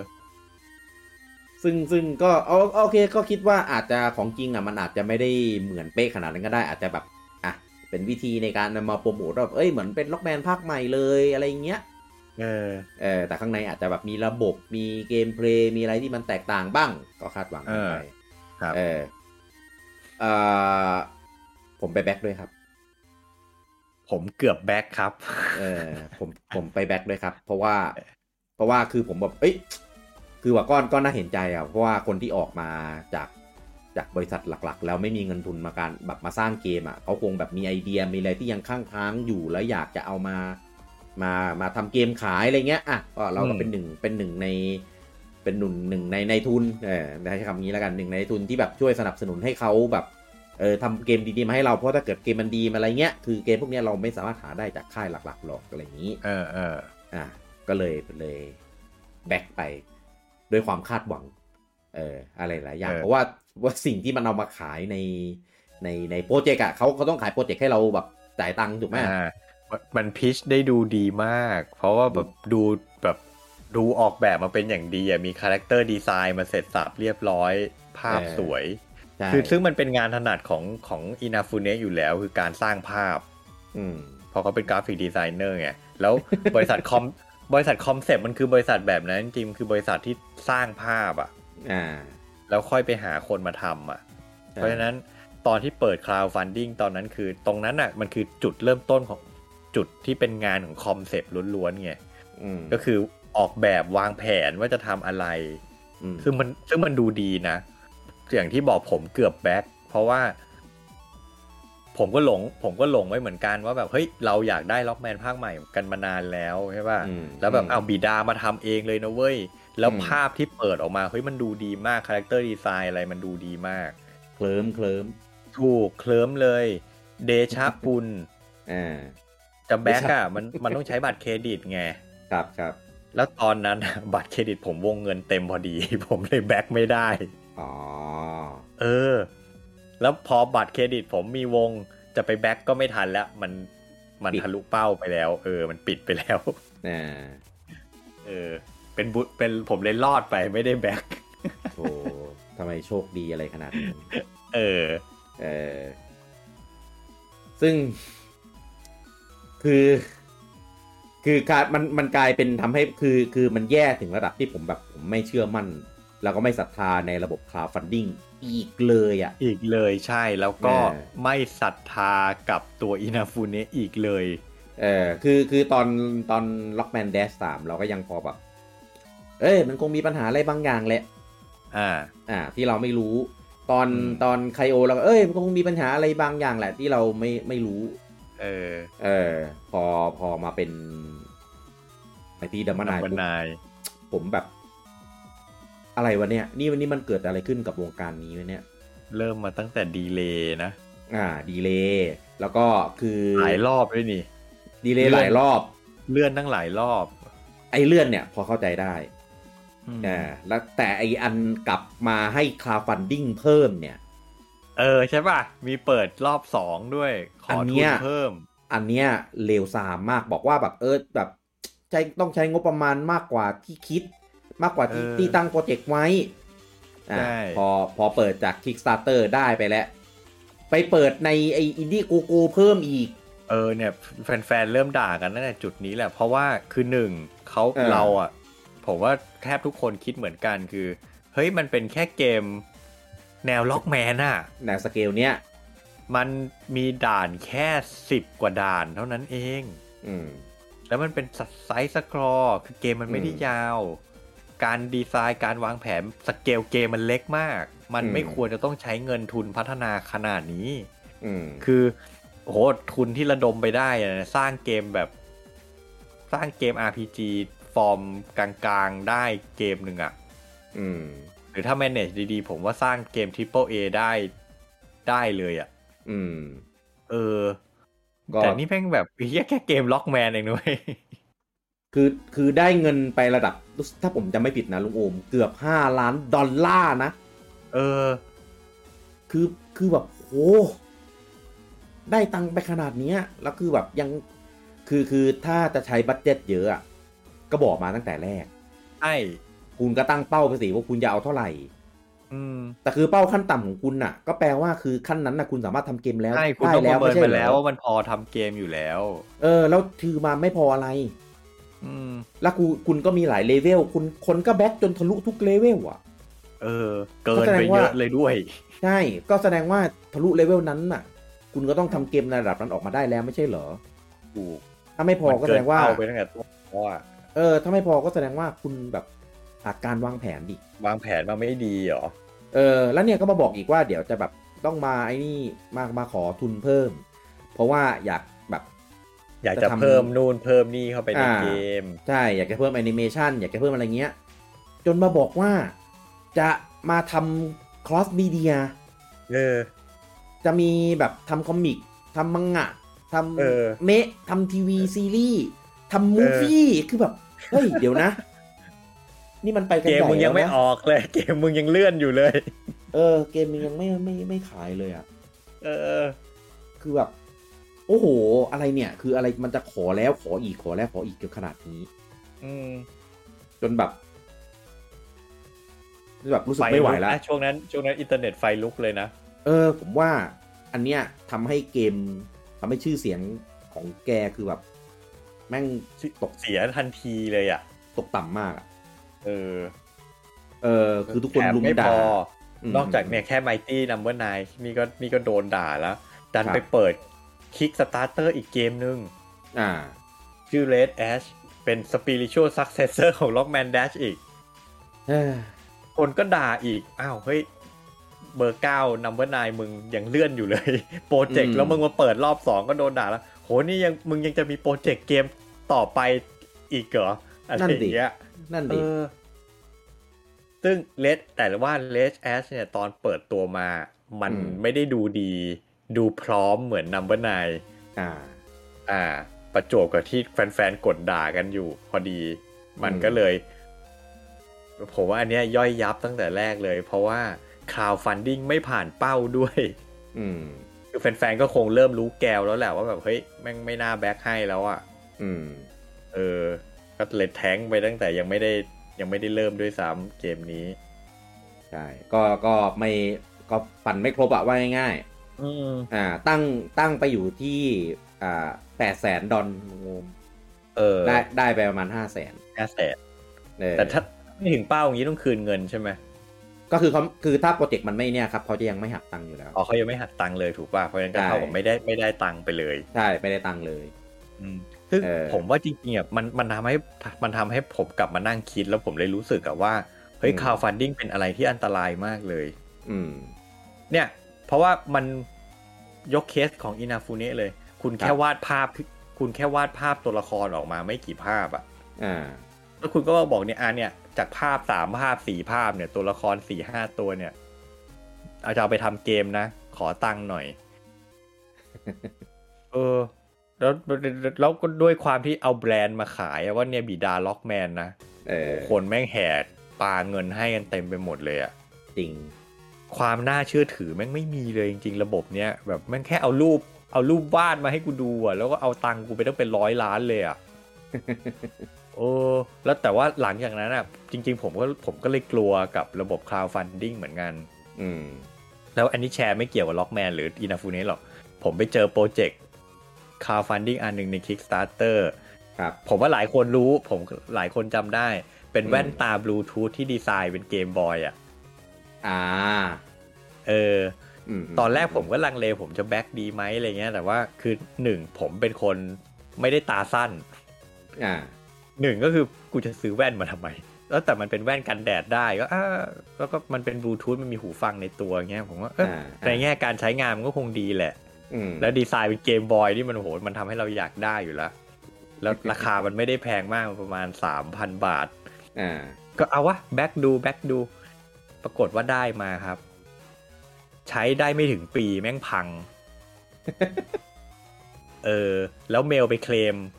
อ่า ประมาณสองสามรอบ ไม่เคยมีการตอบกลับใด เออ ๆ แล้วทุกวันนี้อีอีอีทีมพัฒนา แม่งก็เปิดคลิกโปรเจกต์ใหม่นะ อ่า เออ แต่ไอ้โปรเจกต์เก่าแม่งแบบทิ้งอ่ะ แม่งไม่แม่งไม่พูดถึงอีกอ่ะ ผมแบบ โอ้ยตายตายตาย เออ หลังนั้นเลยเลิกเลยคิกสตาร์เตอร์ไม่เอาอีกแล้ว ใช่ อืม ก็ไม่ที่ดัมมานายนะครับ ก็เปิด Kickstarter เนี่ยในปี เอ่อ เดี๋ยวนะ เปิดไปอยู่ไหน เกมอะออก 2016 แต่มัน เออ คลิกมาตั้งแต่ก่อนหน้านั้นอ่ะ มันทำหลายปีอ่ะ ใช่ เปิดเนี่ย 2013 อืม อ่า แต่เกมออก 2016 คิดดูเกมสไตล์ล็อกแมน เอางี้ผมพูดอย่างงี้ อ่า ล็อกแมนหนึ่งกับล็อกแมนสองอ่ะ ออกห่างกันไม่ถึง ปี อ่าอืม ครึ่งปีเองมั้งล็อกแมน พอเหมือนกับว่าถ้าอ่านจากอ้างอิงจากมังงะที่ว่านะ อืม พอล็อกแมนหนึ่งออกปุ๊บอะเขาเริ่มพัฒนาล็อกแมนสองกันทันทีเลย อืม แล้วตั้งแต่เริ่มคิกออฟโปรเจกต์ล็อกแมนสองจนเกมขายอ่ะ มันแค่ประมาณครึ่งปีเท่านั้นเอง อืม โอเคแหละ ตอนนั้นเกมมันเล็ก มันเป็นสไปซ์เป็นพิกเซลใช้แอสเซทเก่า รียูสเกือบทั้งหมด อืม แต่ก็เนี่ยกับเกมสไตล์เดียวกันน่ะ แล้วเทคโนโลยีสมัยใหม่ โอเค อาจจะต้องเริ่มจากศูนย์น่ะ แต่มันก็คงไม่ใช่ 3 ปีมั้ง อืม เออสามปีนี่สแควร์อินิกสร้างไฟนอลได้ภาคหนึ่งนะ ไม่ใช่ปัจจุบันนะ เมื่อก่อนนะ เออ ก็ผลตอบรับนะครับก็ดีจัดนะครับ ก็คะแนนรีวิวนะครับ ถ้าเฉลี่ยจากของ Meta c r i t i c ก็อยู่ประมาณ 50 อืม อืม ผมอะอยู่ในฝั่งที่แบบ แบบเบือนหน้าเลยอะคือเล่นแล้วแบบที่อะไรเนี่ย เล่น เออ เล่นเล่นไปด่าไปถมถุยไปคือเกมแบบ เกมไม่มีคุณภาพเลยอะผม ไม่มี แบบ คุณภาพเลยแย่มาก ผมซื้อในสตรีมมาตอนลดราคา 50%ผมยังเสียดายเงินเลย อืม เออ เพราะว่าคือตอนเกมมันออกอะแล้วอีกอย่างตอนพอเกมออกแม่งขายแพงด้วย อ่า คือแบบเฮ้ยมึงเป็นเกมอินดี้แล้วมึงระดมทุนไปแล้วคือยังไงยังไงมึงมึงมึงคุ้มทุนตั้งแต่ต้นแล้วอะ อืม เข้าใจป่ะมึงเพราะว่า มึงพัฒนาเกมโดยไม่ได้ออกตังค์เองสักบาทอะคือยังไงมันคุ้มทุนตั้งแต่เริ่มต้นแล้วอะ อ่า เออ แล้วยังมีหน้ามาขายแพงอีก แล้วกิ ใช่ คุณภาพเกมแม่งไม่ใช่เลยคือในขณะที่เกมอินดี้อื่นๆน่ะเขาขายกันหลักหลักร้อยอะไม่ถึงพันอะ อ่า อีนี่แม่งขายแบบพันกว่าบาทอ่ะ มึงจะบ้าเหรอ คือคุณคุณภาพเกม ความสนุกตัวระบบตัวอะไรเงี้ยคือแบบ โอ้ คือไม่ไม่มีไม่มีคุณค่าเลยอะ เออแบบกราฟิกก็ไม่ผ่าน อืม คาแรคเตอร์ดีไซน์ก็ อืม ผมไม่ชอบ รู้ อะ ผมชอบล็อกแมนมากกว่าอ่ะฟูดอย่าง เอ นี้ อผมไม่ชอบอะคือผมผมไม่ชอบตั้งแต่เบรกละ เบคผมยังเฉยเฉย อ่า ๆเออ แต่ตัวบอสอ่ะ ไม่มีอะไรน่าจดจำเลยสักตัว เออพูดพูดถึงผมก็จำบอสไม่ได้เลยนะ เออ เออ มันจำไม่ได้ผมเล่นไม่จบด้วยซ้ำผมเล่นไป ผมเล่นไปได้สองสามด่านอ่ะ แล้วผมก็แบบไม่เอาแล้วอ่ะ อ่า เกมเพลย์เกมเพลย์ก็ไม่ไม่ไม่ไม่อินด้วยเลยอะคือแบบไอการที่ยิงแล้วต้องไปพุ่งชนศัตรูเพื่อปิดปิดจ็อบอะ ไม่ make sense อะทำไมวะทำไมต้องไปชนมันวะ ก็ยิงยิงยิงให้มันตายก็ควรจะก็ควรจะตายแล้ววะว ะ เออ เออก็เป็นส่วนผสมของ ของสิ่งที่ไม่ดีอ่ะ อืม เออคือนอกจากนอกจากสิ่งที่โคลนมาจากแคทอ่าจากจากล็อกแมนแล้วอ่ะ ไม่เห็นอะไรดีเลย เออ คือส่วนที่มันเป็นออริจินอลของตัวเองอะไม่ดี อืม สักอย่าง อ่าใช่ อืม เอ้อคือ คือทำให้ผมหมดศรัทธาหลายอย่างเลยนะอาจอย่าง ของ Kickstarter เนี่ย ม อย่างหนึ่งแล้วเออคือแบบไม่ไหวละคือถ้าเราไปคลิกเราจะต้องเจออะไรแบบเนี้ยไม่เอา เออ ไม่ไม่โอเค นี่ขนาดแบบเป็นเกมแบบดิจิตอลอ่ะ แล้วถ้าเกิดเราไปคลิกอะไรที่มันเป็นฟิสิกอลเนี่ย มม ต้องโดนอะไรมั่ง เออ ไม่เอาเลย แล้วก็หมดศรัทธากับปีดาล็อกแมนที่อยู่ในคราบอินาหมดศรัทธาของ อินาปูเนะในคราบของปีดาล็อกแมนซึ่งตอนนั้นน่ะโดนขุดเยอะมาก เออ มันเริ่ม เออ ขุดกันว่าจริง ๆ แล้วไม่ใช่ก็จอนช่วงนี้แหละ ใช่ คือจริงๆอะคนอาจจะรู้มาแล้วแหละ แต่ว่าคนไม่เคยได้ออกมาทำเขาเรียกอะไร ไม่เคยออกมา เปิดเผ มัน ยข้อ ไม่ มู มี ลอะ เหตุ ไม่มีเหตุที่จะต้องมาขุดคุยมามามาซุยมาแซะกัน เออเออใช่ เอ คน อเพ ก็อา ราะ จ ก่ จะ อน แบบ หน้านี้ไม่ได้ทำอะไรเสียหายไง เออ เออ ถูกก็คนก็อาจเอ้ยก็มีผลงานดีมาอะไรเงี้ยก็ก็คงดีแหละ ปล่อย คน ปคิล่อ ด ย แบบ ไป นี้ เออ เออแต่พอมาเจออนนี้ปุ๊บเอ๊ะ ไปหาข้อมูลขุดคุยซี อืม เนี่ย เรื่องต่างๆก็เลยเหมือนแบบ ออกมาให้เราได้รู้กันว่า เขาก็ไม่ได้เป็นบิดาล็อกแมนอย่างที่เรารู้กันนะ เออ เออแต่ว่าผลงานเขาแกก็มี อืม อ่าผลงานดีๆก็มีเอออ ม ก็ก็ทำอะไรดีๆ ให้เราได้แบบจดจำชื่นชอบเป็นแฟนอะไรกันเงี้ยก็ค่อนข้างเยอะอ่านะครับ มันมาออกไลน์ตอนที่ออกมาเป็นฟรีแลนซ์เนี่ยแหละ เออแต่กับ Mighty Dum- Number 9นี่คือรับไม่ได้จริง อืม ๆเออเป็นขั้นสุดแห่งความหายนะละ แล้วหลังจากนั้นก็หายนะมาตลอด เออก็ก็รัวๆนะครับ ก็มีอันนึงนะที่ผมก็แบบเซ็งมากเลยก็คือมันมีทีอ่าคนจากทีมอ่าเรโทร อืม ที่ทำเมโทรไพรามเนี่ย ครับ อ่าก็ออกจากเรโทรไปเนี่ยนะครับ ไปตั้งบริษัทใหม่นะครับ แล้วก็ไปทำเกมกับ Microsoft อ่า นะทำเกม Microsoft แล้วก็ให้คอมเซ็ปต์เนี่ย มาควบคุมดูแลในการพัฒนา อืม อ่า เกมนั้นชื่อว่า Recall ขอแทรก ครับ เป็นเกมที่ทำให้ผมไฮป์จนอยากซื้อ Xbox One น่ะ อ่าใช่ผมก็ด้วย เพราะตอนนั้นน่ะ ถ้าจำไม่ผิด e m i g h t y Number 9อ่ะมันยังไม่ออก อ่า คือเราอะแค่รู้สึกเฟลกับตอน Kickstarter ใช่ไหม อืม ก็คือแค่แค่รู้สึกว่า เฮ้ย business model มันมันดูน่าเกลียด แต่เรายังไม่เห็นคุณภาพเกม อืม เราก็ยังเชื่อว่า เฮ้ยอินาฟูเนะแม่งเก่งแหละ อืม แค่อาจจะทำตัวน่าเกลียดในในแง่ธุรกิจ ใช่ไหม ครับ แต่พอมาบอกว่า รีคอเป็นเกม next gen อืม ของ Xbox เด็กบอกวันตอนนั้น เออ แล้วเนี่ยแหละที่คุมการพัฒนาออกแบบโดยเคจิอินาฟุเนะบิดาล็อกแมน แล้วดูด้วยแบบภาพกราฟิกภาพเปิดตัวเทรลเลอร์อะไร โห แม่งดูดีไปหมดเลย น่าเล่นมาก ผมที่ไม่เคยไม่เคยสนใจ Microsoft มาก่อนอะไฮป์จนอยากจะซื้อ Xbox One เลยอะ อ่า เออ ขนาดนั้นน่ะ คือคือผมอะตอนแรกผมไม่รู้เว้ยว่าว่าอินาฟูเนะคอมเซปต์เนี่ยมานั่งทำ ผมรู้รู้รู้แค่ว่าอ่าบริษัทเนี้ยอามาเชอร์เนี่ยที่รวมคนจากเลโทรที่ทำเมโทรเนี่ย อ่า อ่า ฮะ มาแล้วก็เอามาทำผมผมโฟกัสแค่นั้นเลย รู้แล้วเออก็เราชื่นชอบผลงานเขาว่าตอนเมโทรใช่ไหมล่ะเออ ครับ พอมาอยู่ในในอันเนี้ยก็น่าจะดีอ่าตอนแรกก็แบบเอาไงดีว่า Xbox One ซื้อดีไหมอะไรอย่างเงี้ยเออแต่ก็แต่ก็พอบอกว่าลง PC ด้วยอ่ะโอเคเดี๋ยวเล่นใน PC ก็ได้ ก็รอดไป เออก็รอดไป ซึ่ง คือผมไม่รู้นะมันเกิดอะไรขึ้นในในในในภายในของการพัฒนาอันเนี้ย เออ เออซึ่งมันมันเป็นเกมที่มีส่วนที่ดีเยอะนะ อืม แต่ก็ไม่ส่วนมีส่วนที่ไม่ดีเยอะเหมือนกัน เออ เออคือแบบ คือคอนเซปต์โลก ตัวละครระบบที่เขาดีไซน์มาอะไรเงี้ย อืม โอเคเลยนะ ผมได้เล่นเป็นหน่อยคือคือตอนตอนหลังผมมาได้เล่นในเกมพาส อ่า แล้วก็ได้อันนั่นแหละก็ก็เหมือนกับว่า เฮ้ย เกมนี้มันเคยทำให้เราไฮป์ขนาดนั้นอ่ะ ไหนลอง เออ เอามาเล่นดูซิ อ่า เล่นไปได้ประมาณด่านสองด่านอ่ะ แล้วก็ลบ อืม ผมแบบโอ้โหดีนะตอนนั้นไม่ไม่บ้าจี้ซื้อ Xbox One มา เพราะว่าอย่างที่คุณกี้พูดอ่ะไม่ใช่เกมไม่ดีนะ ครับ แต่มันไม่ได้อย่างที่เราหวังอ่ะ เออ เกมเกมมันค่อนข้างครึ่งครึ่งๆกลางๆอ่ะ ถูก อืม ผมว่าคนผมว่าดีไซน์เกมเกมเนี้ยเหมือนทำเกมแบบเหมือนไม่เคยทำเกมมาก่อนอะ เออ เออคือมีคอนมีคอนเซปต์มีเทมีความทะเยอทะยาน มีการแบบคิดไอเดียอะไรใส่ๆเข้าไปนะ แต่เหมือนแบบ อืม เหมือนเกมขาดการขัดเกลาขาด ขัด การ เกาอ่ะ ใช่ เออขาดจุดลงตัวที่ดีที่ลงตัวของของเกมอ่ะ ม เออ ก็เลยแบบ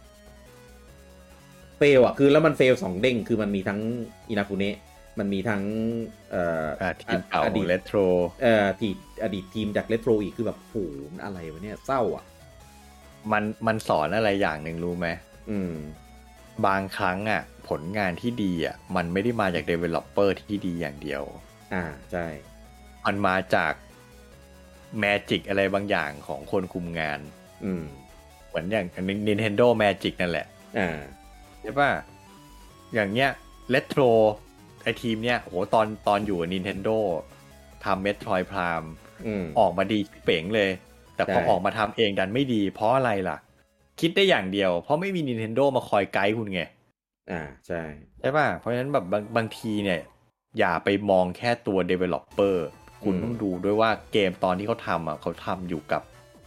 กับค่ายไหน เพราะว่า Publisher มันมีมันไม่ได้บาง Publisher บางเจ้าเขาไม่ได้ปล่อยให้ Developer มีอิสระเต็มที่ในการพัฒนานะ อืม Publisher มันเข้าไปให้คำแนะนำเข้าไปไกด์เข้าไปแทรกแซงนะ อืม อืมเพราะฉะนั้นบางทีอย่าไว้ใจ อย่าดูแค่ชื่อ Developer หรือแม้กระทั่งเนี่ยอินาฟูเนเป็นอีกตัวอย่างหนึ่ง คุณเคยอยู่ในฐานะของคนที่คอย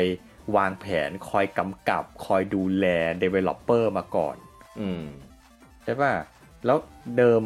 ตอนอยู่แคปคอมอย่างที่พูดกันอะ่ะ เฮ้ยมันก็มีผลงานดีๆ ที่เขาคุมโปรเจกต์ออกมาให้เห็นตั้งเยอะ อ่า แต่พอออกจากบริษัทมาคุมคนอื่นที่ไม่ใช่คนของแคปคอมปุ๊บก็เละ เละ เพราะฉะนั้นผมว่า 2 อย่างมันต้องไปด้วยกันน่ะ ทั้งทั้งโปรดิวเซอร์ทั้ง Developer มันต้องไปด้วยกันน่ะ อืม มันขาดอย่างใดอย่างหนึ่งไปไม่ได้ เพราะฉะนั้นจริง ๆ แล้วผมเลยกลับมานั่งย้อนคิดว่าอินาฟูเนสเนี่ยจริง ๆ แล้วแกเก่งจริงหรือเปล่า ใช่ไหมเพราะว่าไอ้ผลงานตอนอยู่แคปคอมตอนที่แกเป็นโปรดิวเซอร์เป็น Executive Producer มันอาจจะดีเพราะ Developer ดีก็ได้ อ่า เพราะพอแกออกมาเป็นฟรีแลนซ์แกคุมเองก็จริงแต่ Developer เป็นคนอื่นที่ไม่ใช่แคปไม่ใช่ไม่ใช่ Developer ของ Capcom แล้วอะ่ะแม่ง อ่า เละแทบทุกเกมเลยอะ่ะ อืม เออก็เลยแบบเออจริง ๆ แล้วแกเก่งหรือเปล่าวะ นั่นสินะ เออ มันก็ต้องไปด้วยกันแหละอย่างที่ลุงอมพูดอะพอ พอเดฟไม่เก่ง คนคุมก็ไม่ได้เก่งมากอาจจะมีไอเดียมีภาพในหัว แต่ว่าสื่อให้คนทำออกมาในแบบที่ตัวเองคิดไม่ได้ก็ มันก็เละเทะปะ ใช่ แล้วคืออ ม นั่นแหละตั้งแต่ตั้งแต่ไนไมตี้นัมเบอร์นจนรีคอออกมาเนี่ย หลังจากนั้นเป็นต้นมาเนี่ย แทบจะไม่ได้มีผลงานอะไรเป็นชิ้นเป็นอันอีกเลยนะคอมเซปต์อ่ะ อืม แต่ตัวอินาฟูเนสเนี่ยอาจจะไปแจมกับกับ Developer หรือ Publisher รายอื่นเยอะ อืม อย่างไอที่เราที่เราคุ้นเคยกันดีก็ไออาผมอ่านคำนี้ไม่ออกจริงอาซูอาเชอร์ อันไหนอะ กันโวอ่ะ อ๋ออาเชอร์สไตเกอร์ อาเชอร์สไตรเกอร์กันโวเนี่ยก็ อืม คือจริง ๆ มันเป็นเกมของ Inti Create ครับ ใช่ ใช่ไหมซึ่งซึ่งถ้าจริง ๆ ถ้าใครติดตามประวัติมา Inti Create มันก็เป็นบริษัทที่เป็น Developer ที่มีสัมพันธ์กับ Capcom มายาวนานแหละ อ่า เป็น ใช่ เอาซอร์สเป็นเอาซอร์สพัฒนาล็อกแมนให้แคปคอมในยุคหลัง อ่า ก็ทำพวกล็อกแมน ใช่ไหม ซีโร่อะไรพวกนี้ ๆ อ่า อืม ผมว่าผมว่าน่าจะมีสัมพันธ์ส่วนตัวเลยบางอย่างกับอินาฟุเนะแหละอินทิเกรตเนี่ย อ่าเพราะว่าก็ทำล็อกแมนซีโร่มาด้วยกันไง ใช่ ทีนี้พอแคปคอมเลิกทำล็อกแมนปุ๊บอินทิเกรตก็ไม่มีงานละ อ่า ก็เลยสร้างกันโวขึ้นมาใช่ไหม ใช่ ซึ่งมันก็เป็นสปิริตชัวซักเซสเซอร์ของล็อกแมนได้เหมือนกันนะ มัน จะเรียกว่าอย่างนั้นก็ได้ เพราะมันก็ได้กลิ่นล็อกแมนเยอะมากเพียงแต่ อืม กันโวเนี่ยมีความออริจินอลของตัวเองสูงมาก อ่า อันเนี้ยคือเป็นตัวอย่างที่ดี ใช่ ซึ่ง อ่ามั มันมันไม่ได้เหมือน มันมีแค่กลิ่นของล็อกแมนแต่มันไม่ได้เหมือนล็อกแมน ถ้าไปเล่นจริงๆอ่ะ มันจะไม่เหมือนล็อกแมน ไม่เหมือน แล้ว ไม่เหมือน แล้วมันสนุก สนุก มันสนุก มันไม่เหมือนไอ้ไมตี้นัมเบอร์นอันนั้นไม่สนุก เออ ใช่ เออ ซึ่งเนี่ยก็กันโวก็ออกมาได้ตั้ง 3 ภาคแล้ว แล้วมีสปินออฟอีกคือกลายเป็นซีรีส์ที่แบบ อืม เขาเรียกว่าลงหลักปักฐานได้แล้วอ่ะ มีแฟนๆติดตามแล้วออกภาคใหม่ได้เรื่อยๆ คนก็ อืม ซื้อเรื่อยๆ ใช่ไหม ใช่ใช่ ก็เนี่ย ก็ไม่วายต้องมีการเชิญอินาฟุเนะไปเป็น Executive Producer อืม ซึ่งมันมันสะท้อนคำพูดผมเมื่อกี้ พอโปรดิวเซอร์กับ Developer ที่มันไปด้วยกันได้มาอยู่ด้วยกัน เกมมันเลยออกมาดีไง อืม เออ ก็ ก็น่าจะเกี่ยวแหละ อืม อืม น่าจะเกี่ยวแหละ น่าจะมี น่าจะมีผลเยอะเลยแหละ ผมว่า ผมว่าเขาน่าจะมา เหมือน เหมือนขึ้นชื่อให้เป็นเกียรติเฉยๆอะ อืมอืม เออ แต่ว่าอาจจะไม่ได้แบบมาควบคุมดูแลจัดการอะไรแบบแบบเต็มตัว ครับ เออ มันก็เลยออกมาดี อันนี้ผม อืม ไบแอด อันนี้ผมไบแอดเอง อะเออ แต่คิดว่าน่าจะใช่ เพราะว่า เพราะว่า เพราะว่างานหลังๆอะอะไรที่มาขึ้นแท่นนั่งดูแลนะ เละ เราจะยี้ก่อนอ่ะ เออเละคือคือพอเห็นชื่อแบบอี๋จะแบบจะถอยจะถอยมาตลอดเลยว่า คือเกมไหนน่าเล่นก็ตามนะ แต่พอมีชื่อคนนี้ปุ๊บเราจะแบบเอ้ย จริงผม เบรก ผมยังคิดเลยว่าแบบคิดดีแล้วเหรอวะเอาชื่ออินาฟูเนะมาแปะในกันโวเนี่ยแบบแป้งดาบสองคมนะ ภาคสามอ่ะ เอาหน้าเขามาโปรโมทเลย เอาตัว เอ คลิป อ ตัวอะไรมาเขามาโปรโมทเลยว่าแบบเหมือนมันพูดพูดก่อนเปิดเทรลเลอร์ว่าแบบเอ้ยขอบคุณนะที่แบบมาอุดหนุนเกมผมอ่ะเกมนี้เราตั้งใจสร้างกันมาอย่างดีบาบาบาบาบา อืมอืม ใส่ทำไม ผมแล้วผมอะตลกตรงไหนรู้ไหม เออ เฮ้ย บริษัทของมึงคือคอมเซปต์ไม่ใช่เหรออินดิเคเอทเนี่ยบริษัทคนอื่น ถูก แล้วล่าสุดล่าสุดผมว่าพี่มีข่าวว่าไปไปไปไปทำงานกับเลเวลไฟแล้วอะ อืมอืม คือผมสงสัยจริง ครับ ๆอ้าวไปทำงานเลเวลไฟแล้วคอมเซปต์อะ เออเดี๋ยวเดี๋ยวเดี๋ยว ปิดไปยังวะ เดี๋ยวเดี๋ยวจะพูดเรื่องนี้ด้วย อ๋อโอเคโอเค เออเออเอาเอาในส่วนของคอนเซปต์กับผลงานล้มเหลวหลังๆ เอาให้จบก่อน เออ เออเอออ่ะรีคอร์น่ะก็เป็นเป็นโปรเจกต์สุดท้ายของคอนเซปต์ที่เราได้เห็นที่มันเป็นชิ้นเป็นอันหน่อยถึงแม้จะไม่ประสบความสำเร็จก็ตาม อ่ะขอ อืม คะแนนรีวิวก็อยู่ประมาณ 60 อ่ะ ห้าหกอ่ะ เออห้าหกประมาณเนี้ยก็ก็ก็ไม่ได้ดีอ่ะ คืออุตส่าห์ออกเวอร์ชั่น definitive ออกมานะที่ผมคิดว่าเออมันคงแก้คงอะไรหลาย ๆ อย่างที่ที่ไม่ดีแหละ ปรากฏว่าแม่งไม่ได้เห็นความต่างเลยรู้แถมรู้สึกว่าห่วยกว่าเดิมด้วย อืม เออแต่กลับไปเล่นเวอร์ชันเดิมก็ไม่ได้ด้วย เพราะว่ามันก็เอาออกแล้วเอาเวอร์ชันนี้มาแทนแล้ว เออ เออก็น่าเสียดายมาก คือรีคอร์เนี่ยขอถอนแถมนิดนึง ตอ คน รับ แรกอะผมคาดหวังว่ามันจะเป็นเกมแอคชั่นแอดเวนเจอร์แบบยุคใหม่ อ่า แบบอลังการโอเพนเวิลด์มีพัซเซลมีอะไรอย่างนี้ แต่พออ ม เล่นจริงอะมันกลายสำหรับผมนั้นในความรู้สึกผมมันเป็นแค่เกมแอคชั่นแพลตฟอร์มเมอร์ 3D อืม แบบตอนเพย์หนึ่งอะ อ๋อ แต่ภาพแต่มีภาพเป็น HD แค่นั้นเอง มันเป็นครับลุงโอมแต่ว่าต้องเล่นไปไปอีกสักระยะหนึ่งเอออ อืม เกมมันค่อนข้างมีเคิร์ฟในการอิน o d ดิวตัวเองค่อนข้างไกล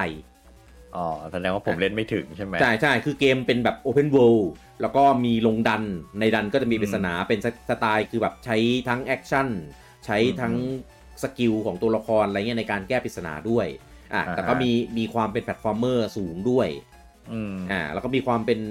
อ่าเขาเรียกอะไรนะ คือเวลาสู้อ่ะก็ต้องมี strategy ไม่ใช่ว่าสักแต่ว่ายิงยิงๆอะไรเงี้ยได้ อ่าฮะ อ่าแต่ว่าเกมอ่าต้องต้องมันมันใช้เวลาในการอินโทรดิวอะไรเงี้ยเยอะ ซึ่งคนที่จะทนไปถึงจุดนั้นได้ คือต้องผ่านไอีความเลวร้ายในช่วงแรก ๆอะ่ะไปค่อนข้างค่อนข้างเยอะมาก ซึ่ง คือถ้าเกมเนี้ยถ้าไม่ได้บอกว่าเป็นเกมจากผลงานของทีมสร้างมิทรอยนะ ผมก็คงไม่อดทนขนาดนั้น เออคือด้วยความเออเราเอาวะเดี๋ยวคงเอาก็ทนทนจนจนเจอข้อดีมันเพิ่มมากขึ้นอ่ะแต่ข้อเสียก็ไม่ได้ลดลงไง ครับ เออก็ต้องสิ่งที่ต้องเล่นก็คือต้องทนต้องฝืนต้องทรมานอะไรเงี้ย ผมก็เลยจะแบบเออถ้าถ้ามีเวลาแบบไปไปเล่นเกมดีๆเกมอื่นดีกว่าอะไรประมาณ อืม เอ อื อ ม แต่ถ้าเกิดอยากจะลองอยากอะไรจริงๆอะไรเงี้ยเออก็ลองดูก็ได้ว่าผลงานของอดีตทีมสร้างเมโทรยพรามกับที่อยู่ใต้อำนาจ ไม่ใช่ใต้อำนาจนะใต้ใต้การควบคุมของอินาฟูนิเนี่ย มันจะเป็นยังไง อืม เออเอาไปลองให้รู้เนี่ยแหละ เออผมว่าผมว่าเกี่ยวแล้วก็มีส่วนเลยคือจะบอกว่า คือตอนตอนอยู่กับนินมีตังค์นี่เลยทำเกมแบบสเกลดีๆ ได้ ไม่เกี่ยวครับ อันนี้ก็อยู่ Microsoft ก็ได้ตังค์เหมือนกันเออคืออันเนี้ยทำ Microsoft ให้ทุนนะ อืม รีคอร์เนี่ย แต่ก็แต่ก็ไม่ได้ทำให้เกมออกมาดีนี่ ครับ เออทำให้ผมมองอดีต คือนอกจากอินาฟูเนแล้ว อดีตทีมทำเมโทร d พรามเนี่ยอดีตทีมทำจากเ e โทรเนี่ย ก็หลายหลายคนก็ผมก็มองใหม่หลายทีมันแบบมองมองใหม่เหมือนกันอย่างมาร์คปาซินี่ที่ผมเทิดทูนมาก เออเนี่ยเพราะว่าเขาเป็นเหมือนแบบประประหนึ่งบิดาของเมโทร d พรามซีรีส์เนี่ย อืม นะครับก็ก็เป็นหนึ่งในผู้ก่อตั้งไอ้บริษัทอามาเชอร์เหมือนกันที่ทำ อืม ที่ทำรีคอร์นั่นแหละ หลังๆปากแจ๋วมาก มานั่ง ครับ มานั่งดิสเครดิตทีมเดโทรที่ยังมีอยู่ในตอนเนี้ยคือคือแบบทำเพื่ออะไรอ่ะ คือตัวเองออกไปแล้วก็ออกไปดีแต่ต้องมานั่ง ดิสเครดิตชาว บ้าน เขาว่าแบบเออเนี่ย ก็เนี่ย ปัจจุบันเนี่ยทำไม่ได้หรอกเมโทรยพลานภาคใหม่ หรือว่าเมโทรยพลานรีเมครีบูตอะไรเงี้ยไม่น่าทำไหวหรอกเพราะว่า อืม ของเดิมทำไว้ซับซ้อนงูนี่งั้น คือออกมาพูดอย่างนี้เพื่ออะไรเทคโนโลยีคือสมัยที่คุณทำกับสมัยปัจจุบันมันไปถึงไหนแล้ว เออเขาชื่ออะไรนะ มาร์คปาชินี มาร์คสอเลตจี้ ไม่ใช่ เออคือคือคือเลจจี้มันไม่ไม่เชิงแนวไปปากแจ๋วกดคนอื่น มันปากแจ๋ว เอก ด อ คนอื่น แล้วดันตัวเองให้ดีขึ้นไง เออ อันนี้ แน่ แบบลูกพูด พูดจาสไตล์เดียวกันเลยเป็นลูกศิษย์กันหรือเปล่า เออใช่อาจอาจจะอาจจะใช่ เออ เออเพราะว่าเป็นเดฟฝั่งตะวันตกเหมือนกันไง อืม เออก็คือคือผลงานตัวเองก็ไม่ได้ออกมาดีไงประเด็นก็คือถ้าตัวเองอยู่ในตำแหน่งที่แบบโห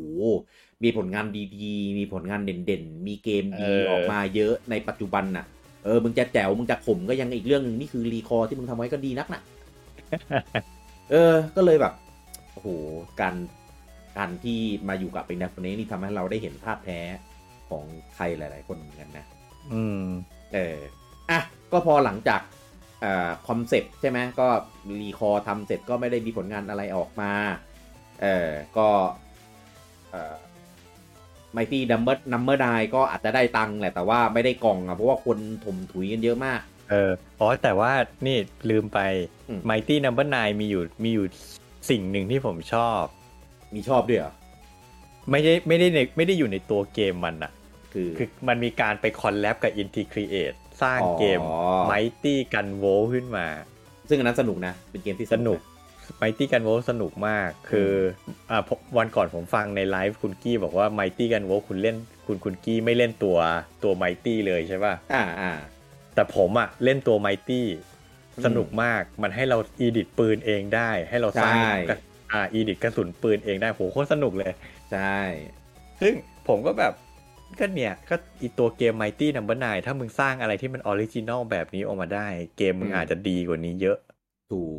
วัตถุดิบมันดีอ่ะ แต่แบบดันทำเกมออกมาสวดสวดส่งส่งๆเองอ่ะ อืม อืม น่าเสียดาย รู้สึก รู้สึก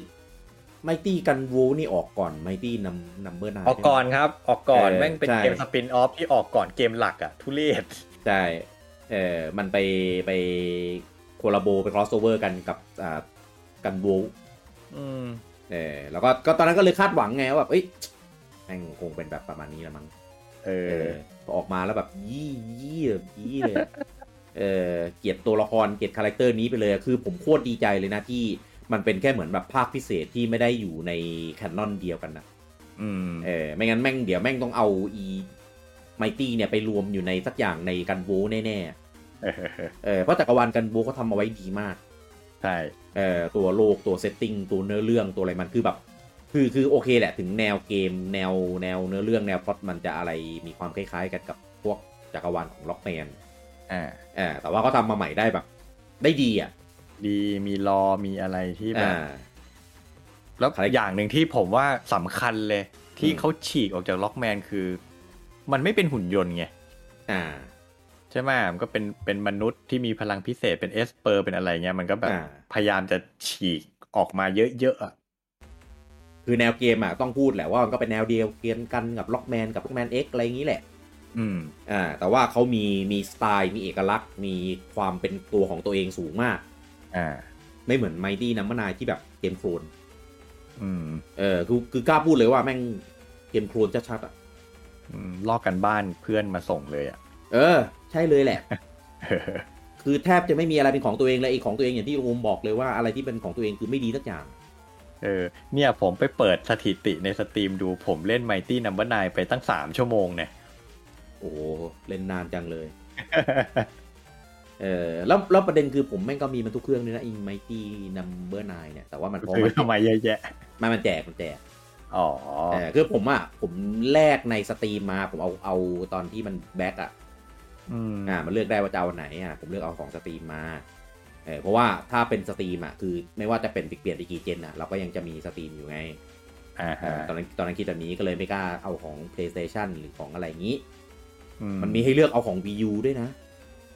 อ่าอ่าแล้วก็ไม่ออก เออแล้วก็ไม่เอาของเวอร์ชัน Wii U เออ เออเออ เดี๋ยว แล้ว คอ ก็ นลงสวิตช์จะซื้ออีกไหมครับ โอ้ยลุงงม เออผมจะนั่งสับส่งมันทุกวันเลยเออมันจะไม่คงไม่ไม่มานั่งพอร์ตทำลงเครื่องอื่นแล้วมั้ง เออ เอออ่าของของเพเนี่ยผมได้มาจากใน plus อ่า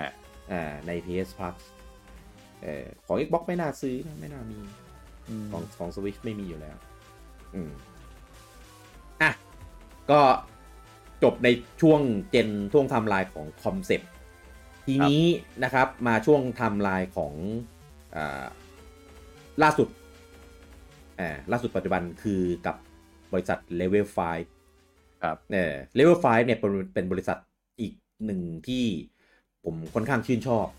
จะมีผลงานที่โดดเด่นเป็นเอกลักษณ์มากเออก็ถ้าถ้ายุคเจนก่อนเก่าเก่าๆเนี่ยก็จะมีอย่างเช่น Dark Cloud มีอ่า โลกกาแล็ก โลกกาแล็กซี่อะไรอย่างเงี้ยเออซึ่งเป็น RPG ไว้ ที่ ไน แบบ ท์สตอรี่ เออเออเออใช่ใช่มีออกมาสองภาคได้วยมั้งไวไนได้ชื่ออิงชื่ออะไรไวไนโคนิคลกับ อะไรไม่รู้ว่ะ เออไม่ จำไม่ได้ ไม่ได้ไม่ได้ติดตามไม่เคยเล่น แล้วก็มี อ่ะ นีโนคุนี่ อ่า อันเนี้ย อันเนี้ยเป็นในเจนเพย์สาม อืม นะนะครับ แล้วก็มีเกมหนึ่งที่สร้างชื่อสร้างเงินสร้างอะไรเขาทุกอย่างแน่นอนนะประกวดตระกูลซีรีส์โยคายวอช ยกให้ watch อ่า อินาซึมาอีเลเว่น อ่า แล้วก็อินาซูมาอีเลเวนซึ่ง โปร เป็น เฟสเซอร์เลตัน อ่า ใช่เออ ลืมไปได้ไงเนี่ยเนี่ยก็เป็นเกมดีๆ เกมสร้างชื่อที่เป็นเหมือนแบบเป็นเอกลักษณ์เป็นตัวแทนของเขาเองเลย แล้วก็จะมีเขาจะมีความสัมพันธ์อันดีกันกับจิบลี อืม อ่าแต่มีทั้งงานดีไซน์สไตล์จีบีหรือว่าแบบเอ่อได้ได้คนจากจีบีมาช่วยดีไซน์อะไรประมาณนี้ ครับ นะนะครับ แล้วก็เนี่ยออกทั้งนีโนออกทั้งโยคายวอชออกอินาซุม e เอลิเวนออกมาหลายภาคอ่านะครับก็สร้างชื่อสร้างเงินสร้างเอ่อลายโปรดักต์อื่นๆ พวก cross media เนี่ยอนิเมะเอ่องานเมอร์เชนดิสของโรงของเล่นออกมาเพียบ อืม นะนะครับก็คืออย่างโยไคเนี่ย ก็ถึงขั้นในระดับที่เกือบจะเป็นโปเกมอนคิลเลอร์ได้อะ อืม อ่าเพราะว่าโปเกมอนจริงๆ มันก็อิ่มตัวมามาพักใหญ่ๆแล้วเออแล้วก็เหมือนเกมมันก็ซับซ้อนไปเรื่อยงานดีทรงงานดีไซน์อะไรเงี้ยมันก็เริ่มแบบตันๆไง อืม เออแล้วก็มีโยไควอชออกมาเนี่ยก็คือ ขายแล้วก็เอาใจกลุ่มเด็กๆที่ญี่ปุ่นอะไรเงี้ยได้ค่อนข้างเยอะมากเออแล้วพอมันมี cross media มี merchandise อะไรเงี้ยออกมาอะไรเงี้ยเออมันก็เลยสร้างชื่อสร้างอะไรให้กับบริษัท level ไฟให้โตไปอีก อีกขั้นหนึ่งได้ ครับ จนจนถึงขั้นว่าตอนที่อิวตะเสีย มีข่าวลือว่าโอโนะเอ้ยไม่ใช่โอโนะนี่ชื่ออะไรวะ ฮิโนะอากิฮิโรฮิโนะ ใช่ CEO ของ Level 5 จะมาเป็น CEO ของ Nintendo Nintendo เออ แล้วก็คือเหมือนกับจะแบบ จะไปเมิร์ด Level 5เข้ามารวมกับ Nintendo ด้วยนั่นตอนนั้นคือแบบโหลือกันหนักมากถึงขั้น ไก่ นี้ ไก่ เออ เก่า ไป กาอะไรเลย เออไม่รู้ข้อมูลมาจากไหนอะแต่คือ ก็แบบพออ่านอ่านๆแล้วก็เออเหมือนเหมือนเป็นทฤษฎีสมคบคิดนิดนึงอ่ะตอนนั้นอ่ะ เออ เออ ก็อ่านอ่านก็มีเคลิ้มไปหน่อยหนึ่งเหมือนกัน เออ ก็ ก็สร้างชื่อเสียง สร้างผลงานดีๆ ออกมาเยอะ โกยเงินโกยอะไรให้กับบริษัทเนี่ย เยอะเลย ครับ จนกระทั่งวันหนึ่งครับ ก็ได้มีการนะครับ รวมบริษัทครับลุงอูมกับคอนคอนเซ็ปต์ อ๋อเหรออ๋อ ใน เฮ้ยผมไม่รู้ ผมไม่รู้ ใช่ ว่าไปควบรวมกัน ควบรวมครับ ในบริษัทที่ชื่อว่า Level 5 Concept อ่ะตามสไตล์บริษัทญี่ปุ่นเวลารวมก็จะรวมชื่อใช่ไหม อ่า เออรวมบริษัทเลย อ่า ผมก็เลยงงว่าคอมเซ็ปต์มีอะไรไปให้เขารวมวะ คือตอนแรกอะผมก็นึกว่าอินาฟูเนเนี่ย แค่ไปเป็นร่วมนั่งในตำแหน่งของผู้บริหาร อืม เออ แต่ว่าไม่ใช่ รวมเลยเป็นเลเวล5คอนเซปต์เลย หลังจากนั้นครับ หายนะมาเยือนเลเวลไฟทันที ครับ เกมที่ประกาศที่อะไรเงี้ยอ่ะก็เดินหน้ากันเลื่อนเอ่อ ดีเลยหาย ดีเลย์ ต่อมหมด หายคุณภาพไม่ได้เอ่ออ ม หยุดทำอนิเมะหลายเมอร์ชันดหลายลาย ปิดเลิกขายเออจนกระทั่งปัจจุบันเนี่ย บริษัท Level 5 หรือในนามล่าสุดว่า Level 5 Concept เนี่ย ก็ก็กลายเป็นค่ายที่ ผมว่าลงไปอยู่ในระดับแบบล่างๆอ่ะบริษัทที่จะเปิดเปิดเกมมาเราจะไม่หายแบบ อืม เปิดเปิดเกมมาแล้วก็แบบอ้าวเหรออ้าวเหรออ้าวเหรอแล้วแล้วยังไงต่ออะไรประมาณเนี้ อื ย มอืม เออซึ่ง ซึ่งน่าเสียดายมากเพราะว่าเป็นบริษัทที่มีของดีอยู่ในมือเยอะ เยอะ เออ แล้วมันเคยยิ่งใหญ่อ่ะ ใช่ มันเคยยิ่งใหญ่ในระดับที่แบบเกือบจะเป็นโปเกมอนคิลเลอร์อ่ะ อืม เออทำเกมทำโป เขา ร เรีย ดั ก ก ว่า ต์ออกมาขนาด แทบ นั้น จะเป็นความหวังใหม่ของอุตสาหกรรมเกมญี่ปุ่น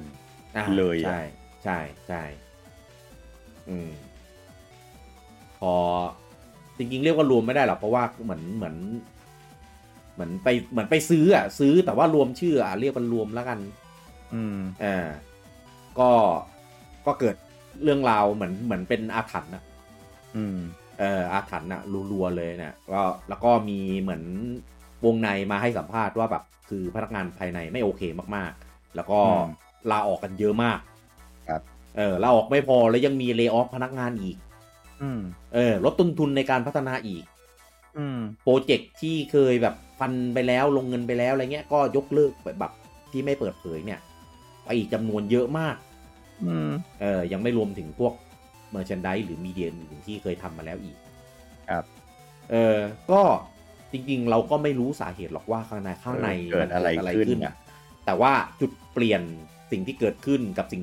สิ่งที่มันมันเป็นอยู่อ่ะ มันมีมันมีพอยต์เดียวก็คือการไปซื้อคอนเซปต์มารวมเป็นบริษัทของตัวเองนี่แหละ อืม และมีอินาฟุเนะขึ้นนั่งแท่นเป็นตำแหน่งที่ใหญ่ในบริษัท อืม เออก็ถ้าจะบอกว่าอินาคุเนะเป็นคนทำให้เป็นอย่างนี้ อาจจะไม่มีหลักฐาน อืม แต่จากสิ่งที่เกิดขึ้นไทม์ไลน์มันพอดีอะ เออ ไทม์ไลน์มันพอดีเกินไปอะก็เออมันเป็นไปไม่ได้อะบริษัทที่มีแบบมีมีมีของดีอยู่ในมือตั้งขนาดเนี้ยแต่ว่า อืม แล้วเรามีเงินทุนคือจริงๆอะขายของขนาดเนี้ยมันต้องมีเงินทุน มีเงินสำรอง มีเงินแบบหมุนเวียนในบริษัทที่ค่อนข้าง ในปริมาณที่สูงมากแน่ๆ อืม เอ่อการจะแบบทุ่มทุนสร้างแล้วออกโปรเจกต์เกมดีๆ มาสักเกมหนึ่งเพื่อเป็นหาเงินให้กับบริษัทอะจะไม่มีเงินมาทำตรงนั้นเลยเหรอ อืม หรือถ้าทำเองไม่ไหวจ้างจ้างเอาซอร์สก็น่าจะยังได้ อืมหืม อันนี้คือแบบหายมากคือเราคืออย่างเลเวลไฟแบบเราไม่ได้เห็นผลงานล่าสุดของเขามาแบบ นานแบบนานมาก มันมีแหละ แต่ว่ามันยังไม่ออกอิง มี เม Snap ตัน World มุสชิ โอ้เขาอันนี้น cancel ไปแล้วงู ภาษาอังกฤษอะเหรอ ใช่ cancel ไปแล้วครับ เออเจะเล เอย อแล้วก็อ่ามีโยคายวอชสี่ที่ออกญี่ปุ่นอย่างเดียว แต่ว่าก็ไม่ได้รับการตอบรับที่ดีมาก อ่าฮะ อ่ามี Snack World ที่มาออกยิง แต่ก็ก็จริงๆ ผมเล่นแล้วก็ไม่ได้เป็นเกมที่ดีอะไรอะ อืม เออเป็นเกมแบบกระชากระชาฟาร์มฟาร์มกลดิ้งแบบกลดิ้งหนักมาก อืม เออเนี่ยและอินาอินาซุมะอีเลเวนภาคเอสที่เลื่อนแล้วเลื่อนอีกแล้วก็ลื้อทิ้งสร้างใหม่จนกระทั่งตอนเนี้ยถอนกลับไปแล้ว เออจะสิบปียังเนี่ย เออน่าจะน่าจะนานมากอะ เออ เออ ก็หายไปแล้ว ไม่มีการพูดถึงอีกเลย ไม่อยู่ในไม่มีอยู่ใน Release Data หรือในไหนทั้งนั้น ครับ เออโยคายวอชก็ก็หายไปเลยเหมือนกัน อืม เออนีโนนี่ก็จริงๆ ก็เป็นการทำร่วมกันกับของบันไดแนมคู่ อืม เออภาคสองเนี่ยก็หลัก ๆ ก็เป็นบันไดแนมคู่เขาก็ยังดึงของเขาเอาไว้ได้ เออก็ถ้าพูดจริงงานในมือของเลเวลไฟก็ไม่เหลืออะไรแล้วนะ อืม รวมถึงเลตันด้วย เดยวตันก็ไม่ออกแล้ว เออ ถ้าถ้าไปไล่ดูงานเขาอะงานเขาไอ้นี่เยอะมากคุณงูงานมีแล้วงานดีๆเยอะด้วยของเลเวลไฟ อือหือ เออ เนี่ย มันจะอะไรได้อีกอะถ้าถ้าไม่ใช่เรื่องนี้ถูกไหม เออคือคือที่ยุหยิบยกเรื่องนี้มาพูดในตอนที่มีนะครับนะคุณนี้เนี่ยก็ก็ค่อนข้างชัดเจนผมว่าหลายคนก็น่าจะคิดเหมือนกันนะเออว่าแบบเอ้ยเป็นเพราะคนนี้หรือเปล่าที่ทำให้บริษัทมันแบบ มีทิศทางมาเป็นแบบแบบอย่างเงี้ย ครับ เออโอ้ยคนเก่าๆผมย้อนดูนะอ่ะอย่างเช่นที่เราพูดไปแล้วก็ยังมีมีโจนออฟอาร์อีก อ่าอ่าข ที่ อง ลง เลเวลไฟเนาะ ใช่ที่ลง PSP ที่เป็นแบบเหมือน Final Tactic อะ อ่า อ่า แต่เป็นในเรื่องของแบบโจนอฟอาร์คเอามาตีตีความใหม่ ครับ เอออะไรอย่างเงี้ย ก็จริงๆ จริงๆดาร์กเควสเก้าเนี่ยเลเวลไฟก็เป็นคนทำนะ ใช่ใช่ เออรับรับทำให้ ดาร์ กั ก บ เควสแปดด้วยแปดกับ เควส เก้า อ่าใช่ใช่เควสแปดก็ด้วย เออเนะทีมทีมที่ทำเกมได้ระดับนั้นนะ อืม ปัจจุบันมาอยู่ในจุดจุดๆเนี้ยคือการรวมการรวมบริษัทกันอะไรอย่างเงี้ย มันต้องหมายถึงว่ายิ่งใหญ่ยิ่งไปกว่าเดิม มีผลงานอะไรที่ดียิ่งขึ้นไปกว่าเดิมไม่ใช่เหรอ อืม เออ แต่ทำไมมันถึงกลับกลายเป็น อย่างนี้ก็ไม่รู้เหมือนกัน อืม เออ ถึงแม้ไอไอพีเด่นๆ ในปัจจุบันเนี่ยใหญ่ๆ ของเขาอะมันจะเหลือไม่ค่อยเยอะก็เถอะ แต่ว่าแต่ละอันคือมีมูลค่าไอพีที่ค่อนข้างสูงมากอะ อืม เอ อ แต่กลับกลายกลับกลายเป็นว่าแบบ โอ้ตาย ตอนเนี้ยมีมีมีโปรเจกต์ที่ที่แช่ไว้อยู่นะ อย่างอินาสมาอีเลเวนที่เขาบอกว่าจะลงมือถืออะ อืม เออเออที่ลงตรงสวิตด้วยลงลงเพสีด้วยอะผมจำชื่อไม่ได้ว่ะก็คือไม่ไม่แน่ใจว่าเป็นอันที่เอาภาคเอสมา มารีทำใหม่หรือเปล่า เออ ก็ ผมว่า ผมว่าถ้าไม่มีการเปลี่ยนแปลงครั้งใหญ่อีกสักครั้งหนึ่งอ่ะก็ ก็เลเวลไฟก็คงแบบ อาจจะถึงจุดสิ้นสุดได้หรือเปล่าไม่รู้เหมือนกัน อืม เออเพราะว่าไม่มีงานเลยอ่ะ ไม่มีงานไม่มีผลงานไม่มีอะไรออกมาให้เราได้แบบ ให้เราได้เล่นเลยอะ ใช่คือบริษัทพวกเนี้ย มัน อืม ต่อให้ไม่มีผลงานอะแต่ก็ยังต้องจ่ายค่าจ้างพนักงานอยู่ไง อ่า แล้วพอไม่มีไม่มีผลงานออก มันก็ไม่มีรายได้อะแล้วคุณเอาเงินที่ไหนไปจ่ายค่าจ้างพนักงาน อ่า เออผมผมสงสัยจริง ๆ แบบมันเอาทุกทุกวันเนี่ย เอาเงินที่ไหนจ่ายเงินเดือนพนักงานกันอยู่เนี่ย อืม แล้วอินาฟูเนะเนี่ย นั่งกินเงินเดือนอยู่ทำอะไร นั่นน่ะสิ เออ นี่ไงมาให้สัมภาษณ์มามาเปิดเปิดหน้าเทรลเลอร์ของ ทีคีเอท เออใช่ เกี่ยวอะไรกับเลเวลไฟอ่ะ ไม่ได้เกี่ยวเลยอ่ะไม่ได้ เออ ไม่ได้ไม่ได้งานตัวเองเลยอ่ะมาเหมือนแบบ เออ อะไรก็ไม่รู้อ่ะ งงผมงงจริง เออมีมีอันเนี้ยที่เป็น MMO อยู่ก็คือนิโนคุนิ Cross World อ่าที่ลงมือถือเนาะ ใช่ลงมือถือแล้วก็ใน PC แต่ว่าเกมมันคืออันเดียวกันนั่นแหละ ครับ นะนะครับ ก็ตอนแรกเปิดเปิดญี่ปุ่นไปแล้วก็ปิดปิดไปแล้ว แล้วก็ตอนนี้เปิดเป็น global แทนเออ อ้าว ก็ยัง แล้วจะจะโดนแพ้ไหมเนี่ยญี่ปุ่นยังปิดไปแล้ว ไม่ไม่เขาปิดเราก็มาใช้ของ global แทน อ๋อหมายถึงปิดมารวมกัน ใช่ใช่อ่า อืม นะครับ อืม ก็ก็ตอนนี้ก็ยัง ongoing อยู่ ก็ผมไม่รู้ว่าต่างประเทศเป็นยังไงนะ แต่ในไทยก็ได้รับผลตอบรับก็ค่อนข้าง ใช้ได้ อืม ไม่ได้ไม่ได้ดีพีคมากอะไรเงี้ยแต่ก็ใช้ได้ ผมเองก็เป็นคนที่ยังเล่นอยู่เหมือนกัน ครับ เออวันนี้ก็ก็เล่นอยู่ก็ถือว่าเป็นเกมที่ คือตอนแรกอะผมแค่อยากลองเฉย อืม ๆเออว่ามันจะเป็นยังไงว่าผลงานของเลเวลไฟปัจจุบันพอไปเล่นแล้วเอ้ยเกมก็โอเคนะ อ่าฮะ เกมก็โอเคเนื้อลงเนื้อเรื่องแอนิเมชันคัดซีนอะไรเงี้ยก็โอเคนะ อ่า อืม แต่ว่าก็พูดไม่ได้เพราะว่าเลเวลไฟไม่ได้เป็นคนทำแค่เป็นพับลิเชอร์เฉย อ่าฮะ ๆเออเน็ตมาร์เบลเป็นคนทำ อ่า เออก็เลยแบบอ่าอาจจะเป็นเพราะเหตุผลนี้มันก็เลยเกมออกมาดีหรือเปล่าอะไรเงี้ย อ๋อก็อาจจะรายได้จากตรงนี้อยู่ด้วยแล้วว่า ใช่ใช่ก็เลยยังมีรายได้จากตรงนี้อยู่เนี่ยเป็นมันหล่อเลี้ยง อืม บริษัทอะไรเงี้ยแต่พอไหมไม่รู้นะ อืมอืม เออเพราะเพราะจริง ๆ เกมก็ไม่ได้กดให้คนเล่นต้องเติมเติมขนาดนั้นอะ อ่าฮะ เออแต่ว่าก็อาจจะเป็นเพราะอย่างนี้แหละมันก็เลยเหมือนแบบคนก็เลยยินดีที่จะเติมหรือเปล่าไม่รู้เหมือนกัน เออแต่ผมผมเติมนิดนึงเติมเติมหน่อยหน่อยๆ เออ ครับ เติมเพื่อเพื่อสนับสนุนตัวเกมเขาอะไรประมาณเนี้ย อ่าฮะ เออแล้วก็ นอกจากนี้ก็ไม่เห็น ไม่เห็นมีเกมอื่นอีกเลยนะ อืม เออ เท่าที่นึกนึกก็ เนี่ยยังมีอย่างอย่างมีเมกาตันมูซาชิเนี่ย ก็ก็นี่ก็ออกแต่ญี่ปุ่นถูกไหมเอออ ม นี่นี่ สรุ ก็ ปแคนเซิลแล้วจริงๆเหรอภาษาอังกฤษ แคนเซิลแล้วนะ วันนั้นที่เห็นมีใครมาคอมเมนต์อยู่ในตอน เออเพราะ ตอนเราไลฟ์ เพราะเพราะผมรออยู่ถ้าแคนเซิลแล้วผมจะได้ไม่รอไปกดญี่ปุ่นมาเล่นเลย อ๋อเออแต่ผมไม่คอนไปงมไปดูอีกทีหนึ่งดีๆแล้วกันนะ เออเดี๋ยวไปเช็คเดี๋ยวไปเช็คก่อน เออเออเออเพราะว่าผมเองก็ก็ไม่ได้ไม่ได้ตามมาเห็นมีคนมาคอมเมนต์บอกเฉย อืมอืม ๆอืมอืมแล้วก็อย่างโยคายวอชเนี่ยโยคายวอชก็ไม่ออกมาหลายปีแล้ว ครับ เอออย่างภาคสี่ก็ออกตั้งแต่ 2019เออในปี 2020 ก็เป็นสปินออฟเฉย อืม ๆก็หายไป 2 ปีแล้วก็ 2 ปีครึ่งแล้วต้องพูดอย่างนี้ อืม เออเอ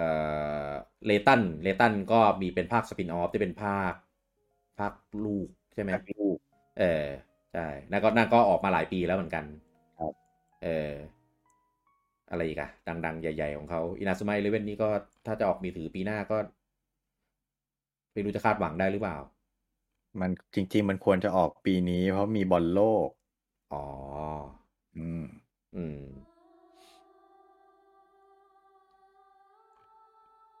ก็กลายกลายเป็นว่าเหลือแค่ไม่กี่เกมในค่าย อืม เออแล้วสเกลก็ไม่ได้ใหญ่ไม่ได้แบบโหแกลงขนาดนั้น คือถ้าเทียบอย่างสควอนิกเนี้ย เกมใหญ่ๆของเขาคืออะไรไฟนอลดัน อืม เควสเออออกมาแต่ละทีแต่มันตู้มไงอันนั้นนะออกมาแต่ละทีอ่ะ อ่าฮะ เออแต่แต่อันเนี้ยมันไม่ใช่ไงออกมามันไม่ได้ตูมใหญ่แบบนั้นนะมันก็แบบเออเออมีออกมาแล้วอะไรเงี้ยก็มีกลุ่มแฟนฐานแฟนนะที่คอยไปติดตาม อืม เออ มันก็อาจจะไม่ได้แบบทำให้ มันหล่อเลี้ยงบริษัทได้เปล่าไม่รู้นะ อืม อืม อ่ะ ก็ไม่เห็นผลงานของอินาฟูเนะด้วย ครับ เออนะครับ คือเกมที่ออกมาอะไรออกมา ก็ไม่ได้มีชื่อของอินาฟูเนะอยู่ในนั้น อืม เออ ซึ่งซึ่งจากจากอันอันอาร์เชอร์ไซเกอร์ที่อินาฟูเนะมาพูดเนี้ย อาจจะเป็นไปได้ว่าไปมีชื่ออยู่ในนั้นแทน เออในเครดิตอะไรเงี้ยอาจจะให้ให้ให้ให้เขาเรียกอะไรนะ ให้เกียรติ เออใส่เป็นใน อืม เครดิตในอะไรสักอย่างเป็นสเปเชียลเอ็กซ์คูทีเป็นสเปเชียลแตงเป็นอะไรก็แล้วแต่ อืม แต่ผมคิดว่าก็น่าจะได้ตังค์ อืม เออแต่คงไม่ได้ตังค์ในนามบริษัทไง ก็ได้ตังค์เป็นแบบ ส่วนตัว ส่วนตัว เออ พอไปให้ไปได้เป็นแบบเหมือนเป็นเครดิตส่วนตัวไม่ได้ในนามบริษัทเนี่ย เออเออไม่มีแล้วมั้ง เพราะว่าหลังจากรีคอร์คือคือไมตี้นัมเบอร์นกับรีคอร์เนี่ยเป็นตัวที่แบบเหมือนขีดเส้นอะ อืม เออขีดเส้นว่าแบบเนี่ย ผลงานอีนักนี้มีแค่นี้นะ ม ที่เหลือที่เหลือก็แบบไปไปเกาะไปแจม ไปเกาะคนอื่นกินละ เออไปเกาะไปแจมแล้วก็ไปนั่งอยู่กับคอนเซปต์เลเวลไฟ อืม เออ ก็งมงมว่าไง ความเห็นของงมก่อต่อบิบิดาคนนี้ อ่า เอางี้ ผลงานในอดีต อ่า ที่บอกว่าชื่นชอบเนี่ย เรา อืม ผมชอบโดยที่ผมไม่รู้ด้วยซ้ำว่าเขาเข้าไปอินวอลฟ อ่า อืม เพราะฉะนั้นถ้าถ้าพูดในแง่ผลงาน ก็ก็ยอมรับว่าอ่ามันก็เคยมีผลงานดีๆออกมา เป็นคนเก่งเป็นคนมีฝีมือ อ่า อืม แต่ตั้งแต่ได้รู้จักตัวตนของเขา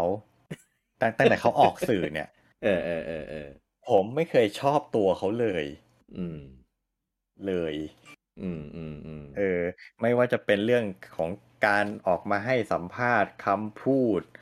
หรือเนี่ย business model ที่เลือกใช้วิธี marketing ที่เลือกใช้ อืม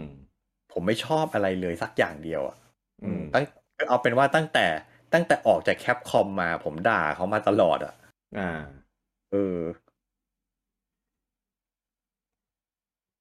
ก็จริงนะ ไม่โอเคก็ไม่โอเค เรียกได้ว่าเป็นเป็นเป็นเป็นเป็นบิดาที่ผมไม่โอเค ลงเริ่มรู้ว่า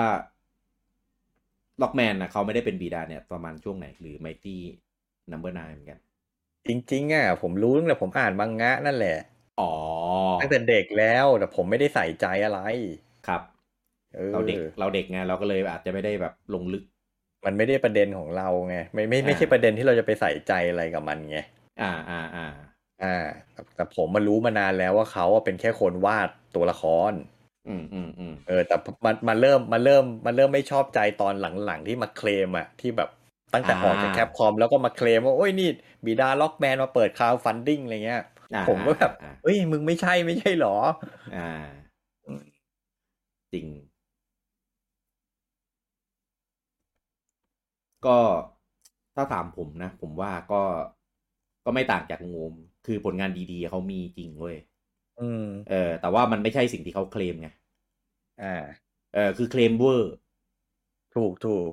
คือเคลมเวอร์เกินไปว่าแบบโหคือคือถ้าพูดถึงว่าเป็นบีดาล็อกแมนเนี่ย ก็คือจะรวมถึงอะไรต่างๆ ที่เป็นแบบมาริกฮันเตอร์นี่คือ นี่คือเป็นผลงานเขาหมดเลยนะ อืม เออผมไม่รู้ว่าเขาเคลมเองหรือว่าสื่อตั้งให้อะไรอย่างเงี้ย อืม เออแต่ถ้าเกิดถ้าเกิดสื่อตั้งให้อ่ะ คุณก็ควรออกมาเหมือนให้เกียรติคนที่เขาสร้างด้วย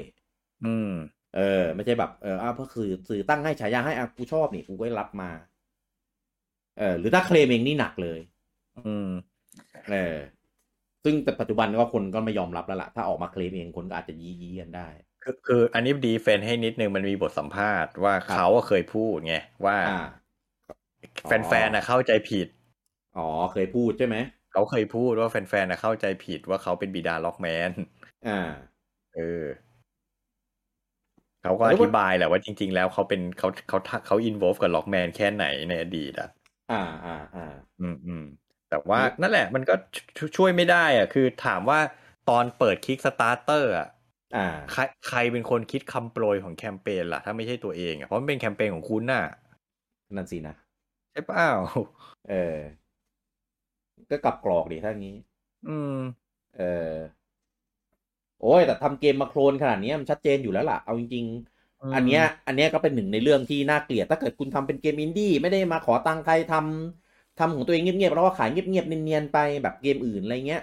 อืม อ่า มันก็ไม่ได้น่าเกลียดขนาดนี้ไง อืม แต่นี่คุณมาคาวฟันดิ้งคุณได้เงินบัตเจ็ตไปตั้งมากมาย ในขณะที่เกมคุณเป็นแค่เกมโคลนอะ่ะ อืม เออ แล้วทำออกมาก็ไม่ได้ดีด้วยขนาดไปโคลนเขาแท้ๆ เออ แม่งเลยยิ่งไปกันใหญ่ อืม เหมือนความน่าเชื่อถือในในราคาเคลมอะ่ะ มันก็มีแค่ราคาเคลมจริงๆไง อืม เออ ไม่ได้มีอะไรมากไปกว่าแบบการเคลมเลยอะ่ะ เออ ทั้งคือประเด็นคือคุณก็มีฝีมือด้วยนะ เออ ใช่ มีฝีมือแต่ว่าไม่ได้ใช้ออกมาหรือใช้ออกมาแล้ว ไม่ไม่ได้แล้วก็ไม่รู้เหมือนกันอ่ะ เออเหมือนแบบ เออเก่งแบบเป็นจุดพีกอะจุดพีกก็ เลย ออก จุดพีคมาแล้วอ่ะ เออออกงานรัวๆๆผนังจากนั้นก็แบบเหมือนหมดแล้ว หมดไฟหมดหมดไอเดียหมดทุกอย่าง เออเหมือนทุกวันนี้ก็ทำได้แค่กินบุญเก่า เออ ใช่ ก็เลยแบบ ผมว่าถ้าเขาแบบนอบน้อมกว่าเนี้ย อืม เออนอบน้อมกว่าเนี้ยคือตัวเองอาจจะหมดไอเดียหมดอะไรก็แล้ว แต่แต่ถ้านอบน้อมแล้วก็ไม่ได้แบบเออหรือแบบ อะไรก็แล้ว แต่ที่ทำให้คนมันแบบ ไม่ชอบอ่ะ อืม เออก็อาจจะไม่เป็นอย่างนี้ก็ได้นะ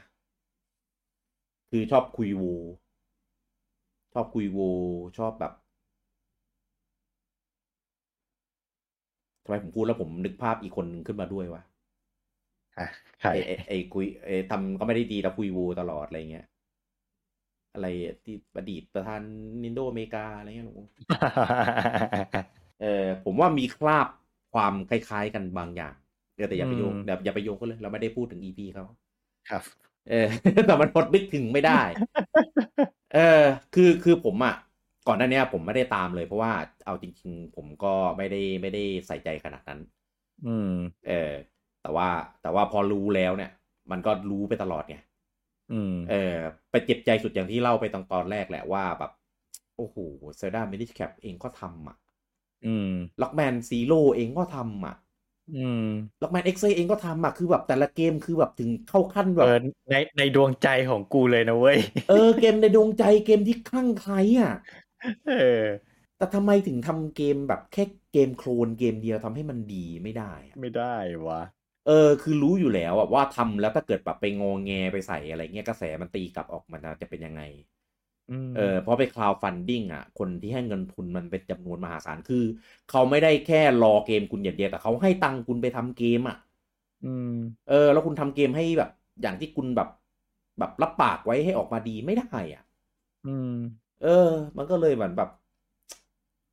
แล้วคือมันไม่ได้เป็นแค่หนึ่งงานหลังๆ มันเป็นอย่างนี้ตลอดอ่ะ อืม เออ มันเลยกลายเป็นแบบเหมือนคนแบบหมดความเชื่อมั่นจริงๆอ่ะ จนคนจนจนผมอ่ะเคยคิดนะ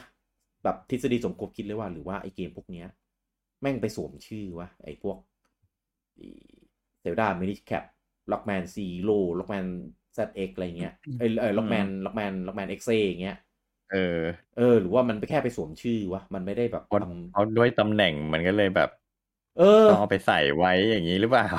ใช่ แต่อันเนี้ยมันไม่มีข้อมูลหรอกก็คิดเอาไปเองไงเพราะว่าแบบ เออ ทำไมว่าคนที่ทำได้ระดับนั้นน่ะ มันถึงจะทำไม่ได้อีกอะ่ะ อืม เออ แล้วคือมีตังค์ไง มีตังค์มีเงินทุน มีคนทำทุกอย่างอะ่ะทำไมมันถึงได้แบบถอยหลังลงคลองอะไรจากขนาดนี้ อืม เออ แต่ว่าเมื่อก่อนมันอยู่กับแคปคอมไง เออ ก็เลยทำได้ พอมาทำเองเลยทำไม่ได้อย่างเงี้ย จะบอกเหตุผลนี้เหรอ แปลกๆอ่ะ เออ เออ ก็เลย ก็เลยกลายเป็นว่าก็หมดแล้วความเชื่อมั่น ครับ เออความส่วนความน่าเชื่อถือก็มีอยู่จากบนเก่า จากบนเก่าเก่าๆที่สร้างเอาไว้ แต่ถามว่าทำอะไรออกมาอีกในยุคปัจจุบันสมมติประกาศมา อ่ะอินาฟูนิอ่ะมีเกมอะไรสักอย่างจาก Level 5 Concept แล้วก็ปึ๊บ Produced by อินาฟูนิ อื้อหือ อืมรวมจะยังไงครับ โอ้โห ถามอะไรยากจัง ลุง ลุงผมจะรีแอคยังไงกับมันนะครับ โอ้ย เฮ้ย ผมคงถอนหายใจแหละ มันนี่หมายถึงว่าโปรเจกต์นะไม่ได้หมายถึง โปรเจกต์โปร หมาย เจ ถึงกต์ นี่นะ เออ เอ ผม อ ผมคงถอนหายใจแหละ เออเออ เอาจริงนะ ถึงจะถึงจะถึงจะด่าแต่ ลองใช่ไหม เราก็ไม่ไม่เข็ด อ่ะ ขอดูก่อนแล้วกันว่าเป็นเกมยังไงอ่ะ ถ้าเป็นแนวที่ถ้าเป็นแนวที่ชอบก็อาจจะ อาจจะกัดฟันลองดูก็ได้ อ่ะแล้วถ้ามันเป็นแนวที่ชอบอ่ะ ก็ก็อาจจะกัดฟันลองดูไง ถ้าถ้าไม่ชอบก็คงแบบบายบายอยู่แล้วล่ะ อืม สมมติถ้าเขาไปร่วมกับอะไรอีกสักอย่างหนึ่งอ่ะ เกมที่ผมชอบมากเกมอีกแต่ไม่เคยเป็นผลงานของเขาอ่ะ อะอไรนะย่างเช่น อย่างเช่นไปทำดักคอนเควสอ่ะ อื้อหือคือยังไง ก็ต้องซื้ออ่ะใช่ไหมล่ะ เออ จะไม่ซื้อเหรอ เอ อ แต่กลับกันนะ ถ้าเป็นผมนะ สมมติถ้ามาทำเซลดานะ ผมสาบแช่งเลย เออแบบสาบแช่งทั้งปู่นะว่าแบบปู่มึงคิดอะไรเนี่ยมึงเอาคนคนนี้มาทำเกมเนี่ยสาบ เออ สาบสาบแช่งที่แบบทำเกมนี้ออกมาด้วย คือคือทำให้เราต้องซื้อไงประเด็น เป็นซื้อด้วยความแบบหวาดระแวงอ่ะ เออ คือแบบ ไม่สบายใจคือปกติเราซื้อเกมเราต้องซื้อความด้วยความแบบไฮป์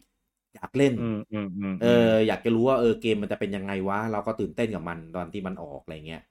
อ่าฮะ แต่นี่คือแบบเล่นแล้วความระแวงแม่งแม่งจะเป็นยังไงวะเนี่ยวะเราจะเฟลกับมันไหม เออ เออ เราจะจะโดนโดนอะไรมันมั่งวะเนี่ย จะโดนหลอกขายหรือเปล่าวะประมาณเนี้ย อืม งูมันเล่นด้วยแบบความแบบไม่มีความสุขอะ่ะ อืม เออ แต่แต่เราก็ต้องจ่ายตังค์ให้มันไง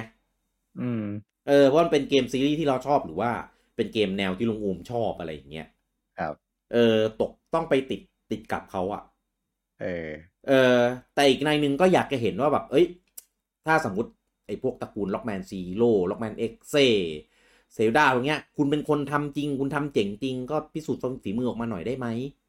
อืม เออ มันก็แบบกลับกลับกันไง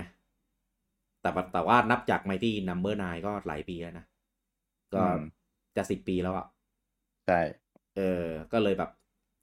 ถ้ามันทำได้มันคงทำมานานแล้วมั้ง ผมว่าเขาเขาเปลี่ยนบทบาทตัวเองแล้วอ่ะ อืม ตอนนี้ไม่ได้ ผมว่าเขาไม่ได้ไม่ได้ทำตัวเป็น developer อืม เขาทำตัวเป็นนักธุรกิจแล้วอ่ะ เห็นล่าสุดบอกว่าจะเตรียมทำขายอาร์ตเวิร์กแบบ NFT อืม อะไรวะเนี่ย ยิ่งยิ่งอะไรวะเนี่ยไปกันใหญ่เลยอะเออ คือแบบ แต่ก็ดีนะ ดีปะแบบเขาไม่ต้องมาแตะอะไรในเกมทำให้ เอ เรารู้ อ สึก ก็ ว่า ก็ก็เราก็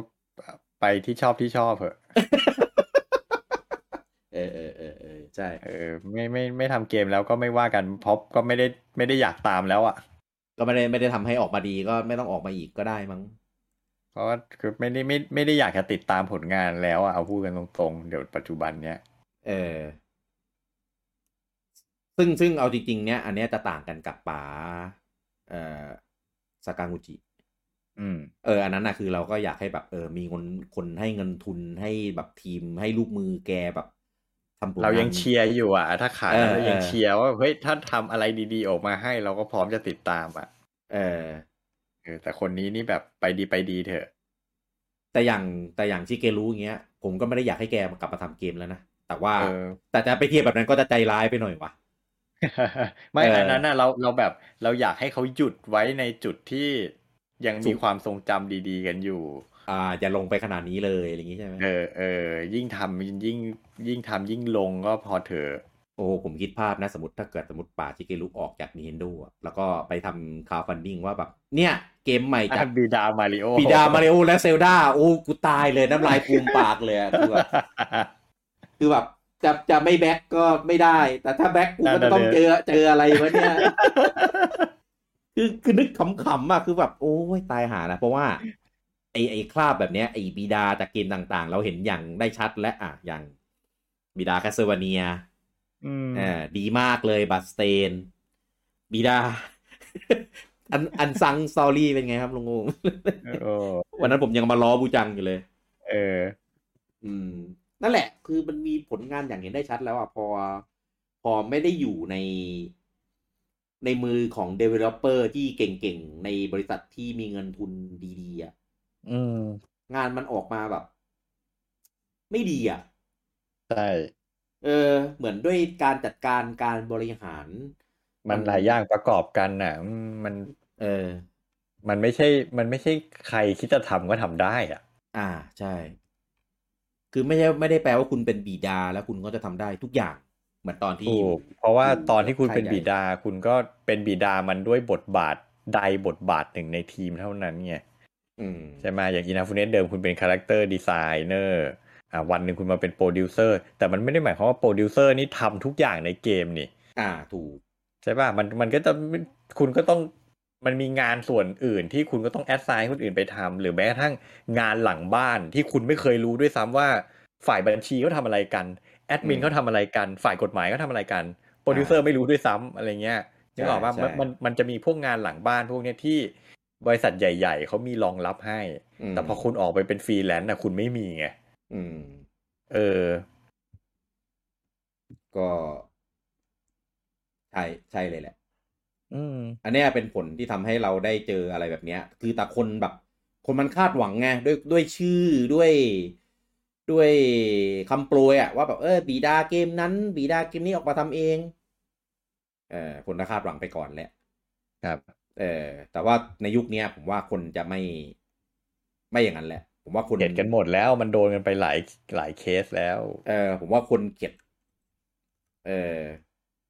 แล้วมันไม่ใช่แค่คนแบ็กหรอก ผมว่าตอนเนี้ยต่อให้คนที่อยากจะเปิดโปรเจกต์ก็มีเสียวๆกันบ้างแหละว่ากูจะเปิดดีไม่เปิดดีอะเพราะไอ้คนก่อนหน้ามันทำงามไส้ไว้เยอะอะ เอ่อต่อให้คิดว่าจะทำดีทำเก่งนั่นก็จริง แต่ว่า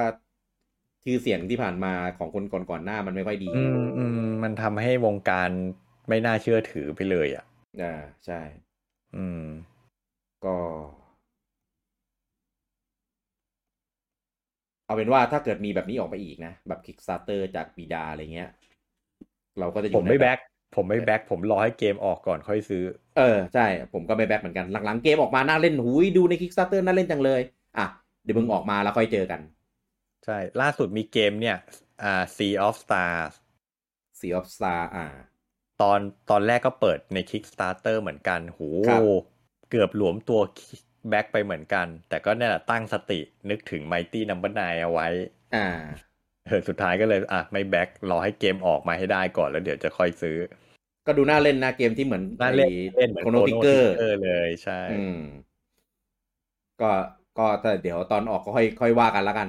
อันนั้นเป็นเกมที่นะมันไอ้นี่อย่างหนึ่งที่ที่ จูงใจให้อยากแบ็กคือเป็น อ่า เกมแนวโคโนทริกเกอร์แต่ Developer คือทีมที่สร้างเกม Messenger อ่าใช่ ไอเกมนินจานั้นน่ะ ใช่ ผมชอบมาก ผมว่าเอ้ยมันก็ อืม น่าจะดีแหละ แต่ว่าอ่าเรานโยบายเราคือเราไม่แบ็กอ่ะ ใช่ อืม คือน่าจะดีแหละแต่ไม่ไว้ใจไง ใช่ เออ ก็ออกมาคอยว่ากัน ก็ไม่ได้ว่าเราจะไม่สนับสนุน แต่ว่าเราสนับสนุนตอนเสร็จแล้ว ใช่ เอาให้มันมีผลงานออกมาก่อน แล้วเดี๋ยวเราค่อยช่วยซื้อที่ตอนนั้น เออ ก็ อืม ก็ถ้าเกมนั้นนะก็ดูณณปัจจุบันนะหมายถึงแบบดูระยะยาวอ่ะ ก็ดูดี อืม เออดูดีแล้วก็งานไปเกมไปโผล่ในอีดี้เวิลด์ด้วย อืม เออ ก็ก็ ใกล้ออกละใกล้ออกละ น่าเล่นที่ เล่นกัน เออน่าเล่นทีเดียวแหละ ครับ เออแต่ถามว่ามันจะมาแทนโคโรนติกเกอร์ได้ไหมมันก็แทนไม่ได้หรอกแต่ก็ ไม่ได้หรอกอืม เออเอากลิ่นกินๆมาแล้วกันให้รู้สึกว่า เอ้ย ระบบอะไรอย่างงี้เหมือนอะไรเงี้ย อืม ก็น่าจะน่าจะคาดหวังได้ในระดับหนึ่ง อืม ครับ อันนี้รอเล่นกันปีหน้ากำหนดขาย 2023 นู่น ครับ อ่ะ ส่วนของอินาฟุเนะก็เอ่อผมคิดว่าก็ก็ปล่อย ปล่อยเข้าไป ปล่อยเข้าไป เออ ปล่อยเข้าไป ก็ก็เอาเป็นว่าเตือนเตือนๆแฟนๆเกมที่ฟังรายการกันละกัน อืม ว่าถ้าเอ่อหลังจากนี้ไปมีผลงานอะไรที่แอะชื่ออินาฟุเนะอะไรเงี้ยก็ระวังระวังไว้หน่อยก็แล้ว กัน มันชื่อนี้มันไม่ได้การันตีคุณภาพของเกมอีกต่อไป เออ อืม ถ้าคุณถ้าคุณผ่านไมตี้นัมเมื่อนานไปแล้ว คุณแสดงว่าคุณก็คงมีภูมิต้านทานระดับหนึ่งแหละนะครับ เออ แต่ถ้าเกิดคุณผ่านมาทั้งหมดผลงานของเขาเนี่ย ผมว่าคุณตอนนี้คุณแข็งแกร่งแล้ว ไม่ไม่พลาดแน่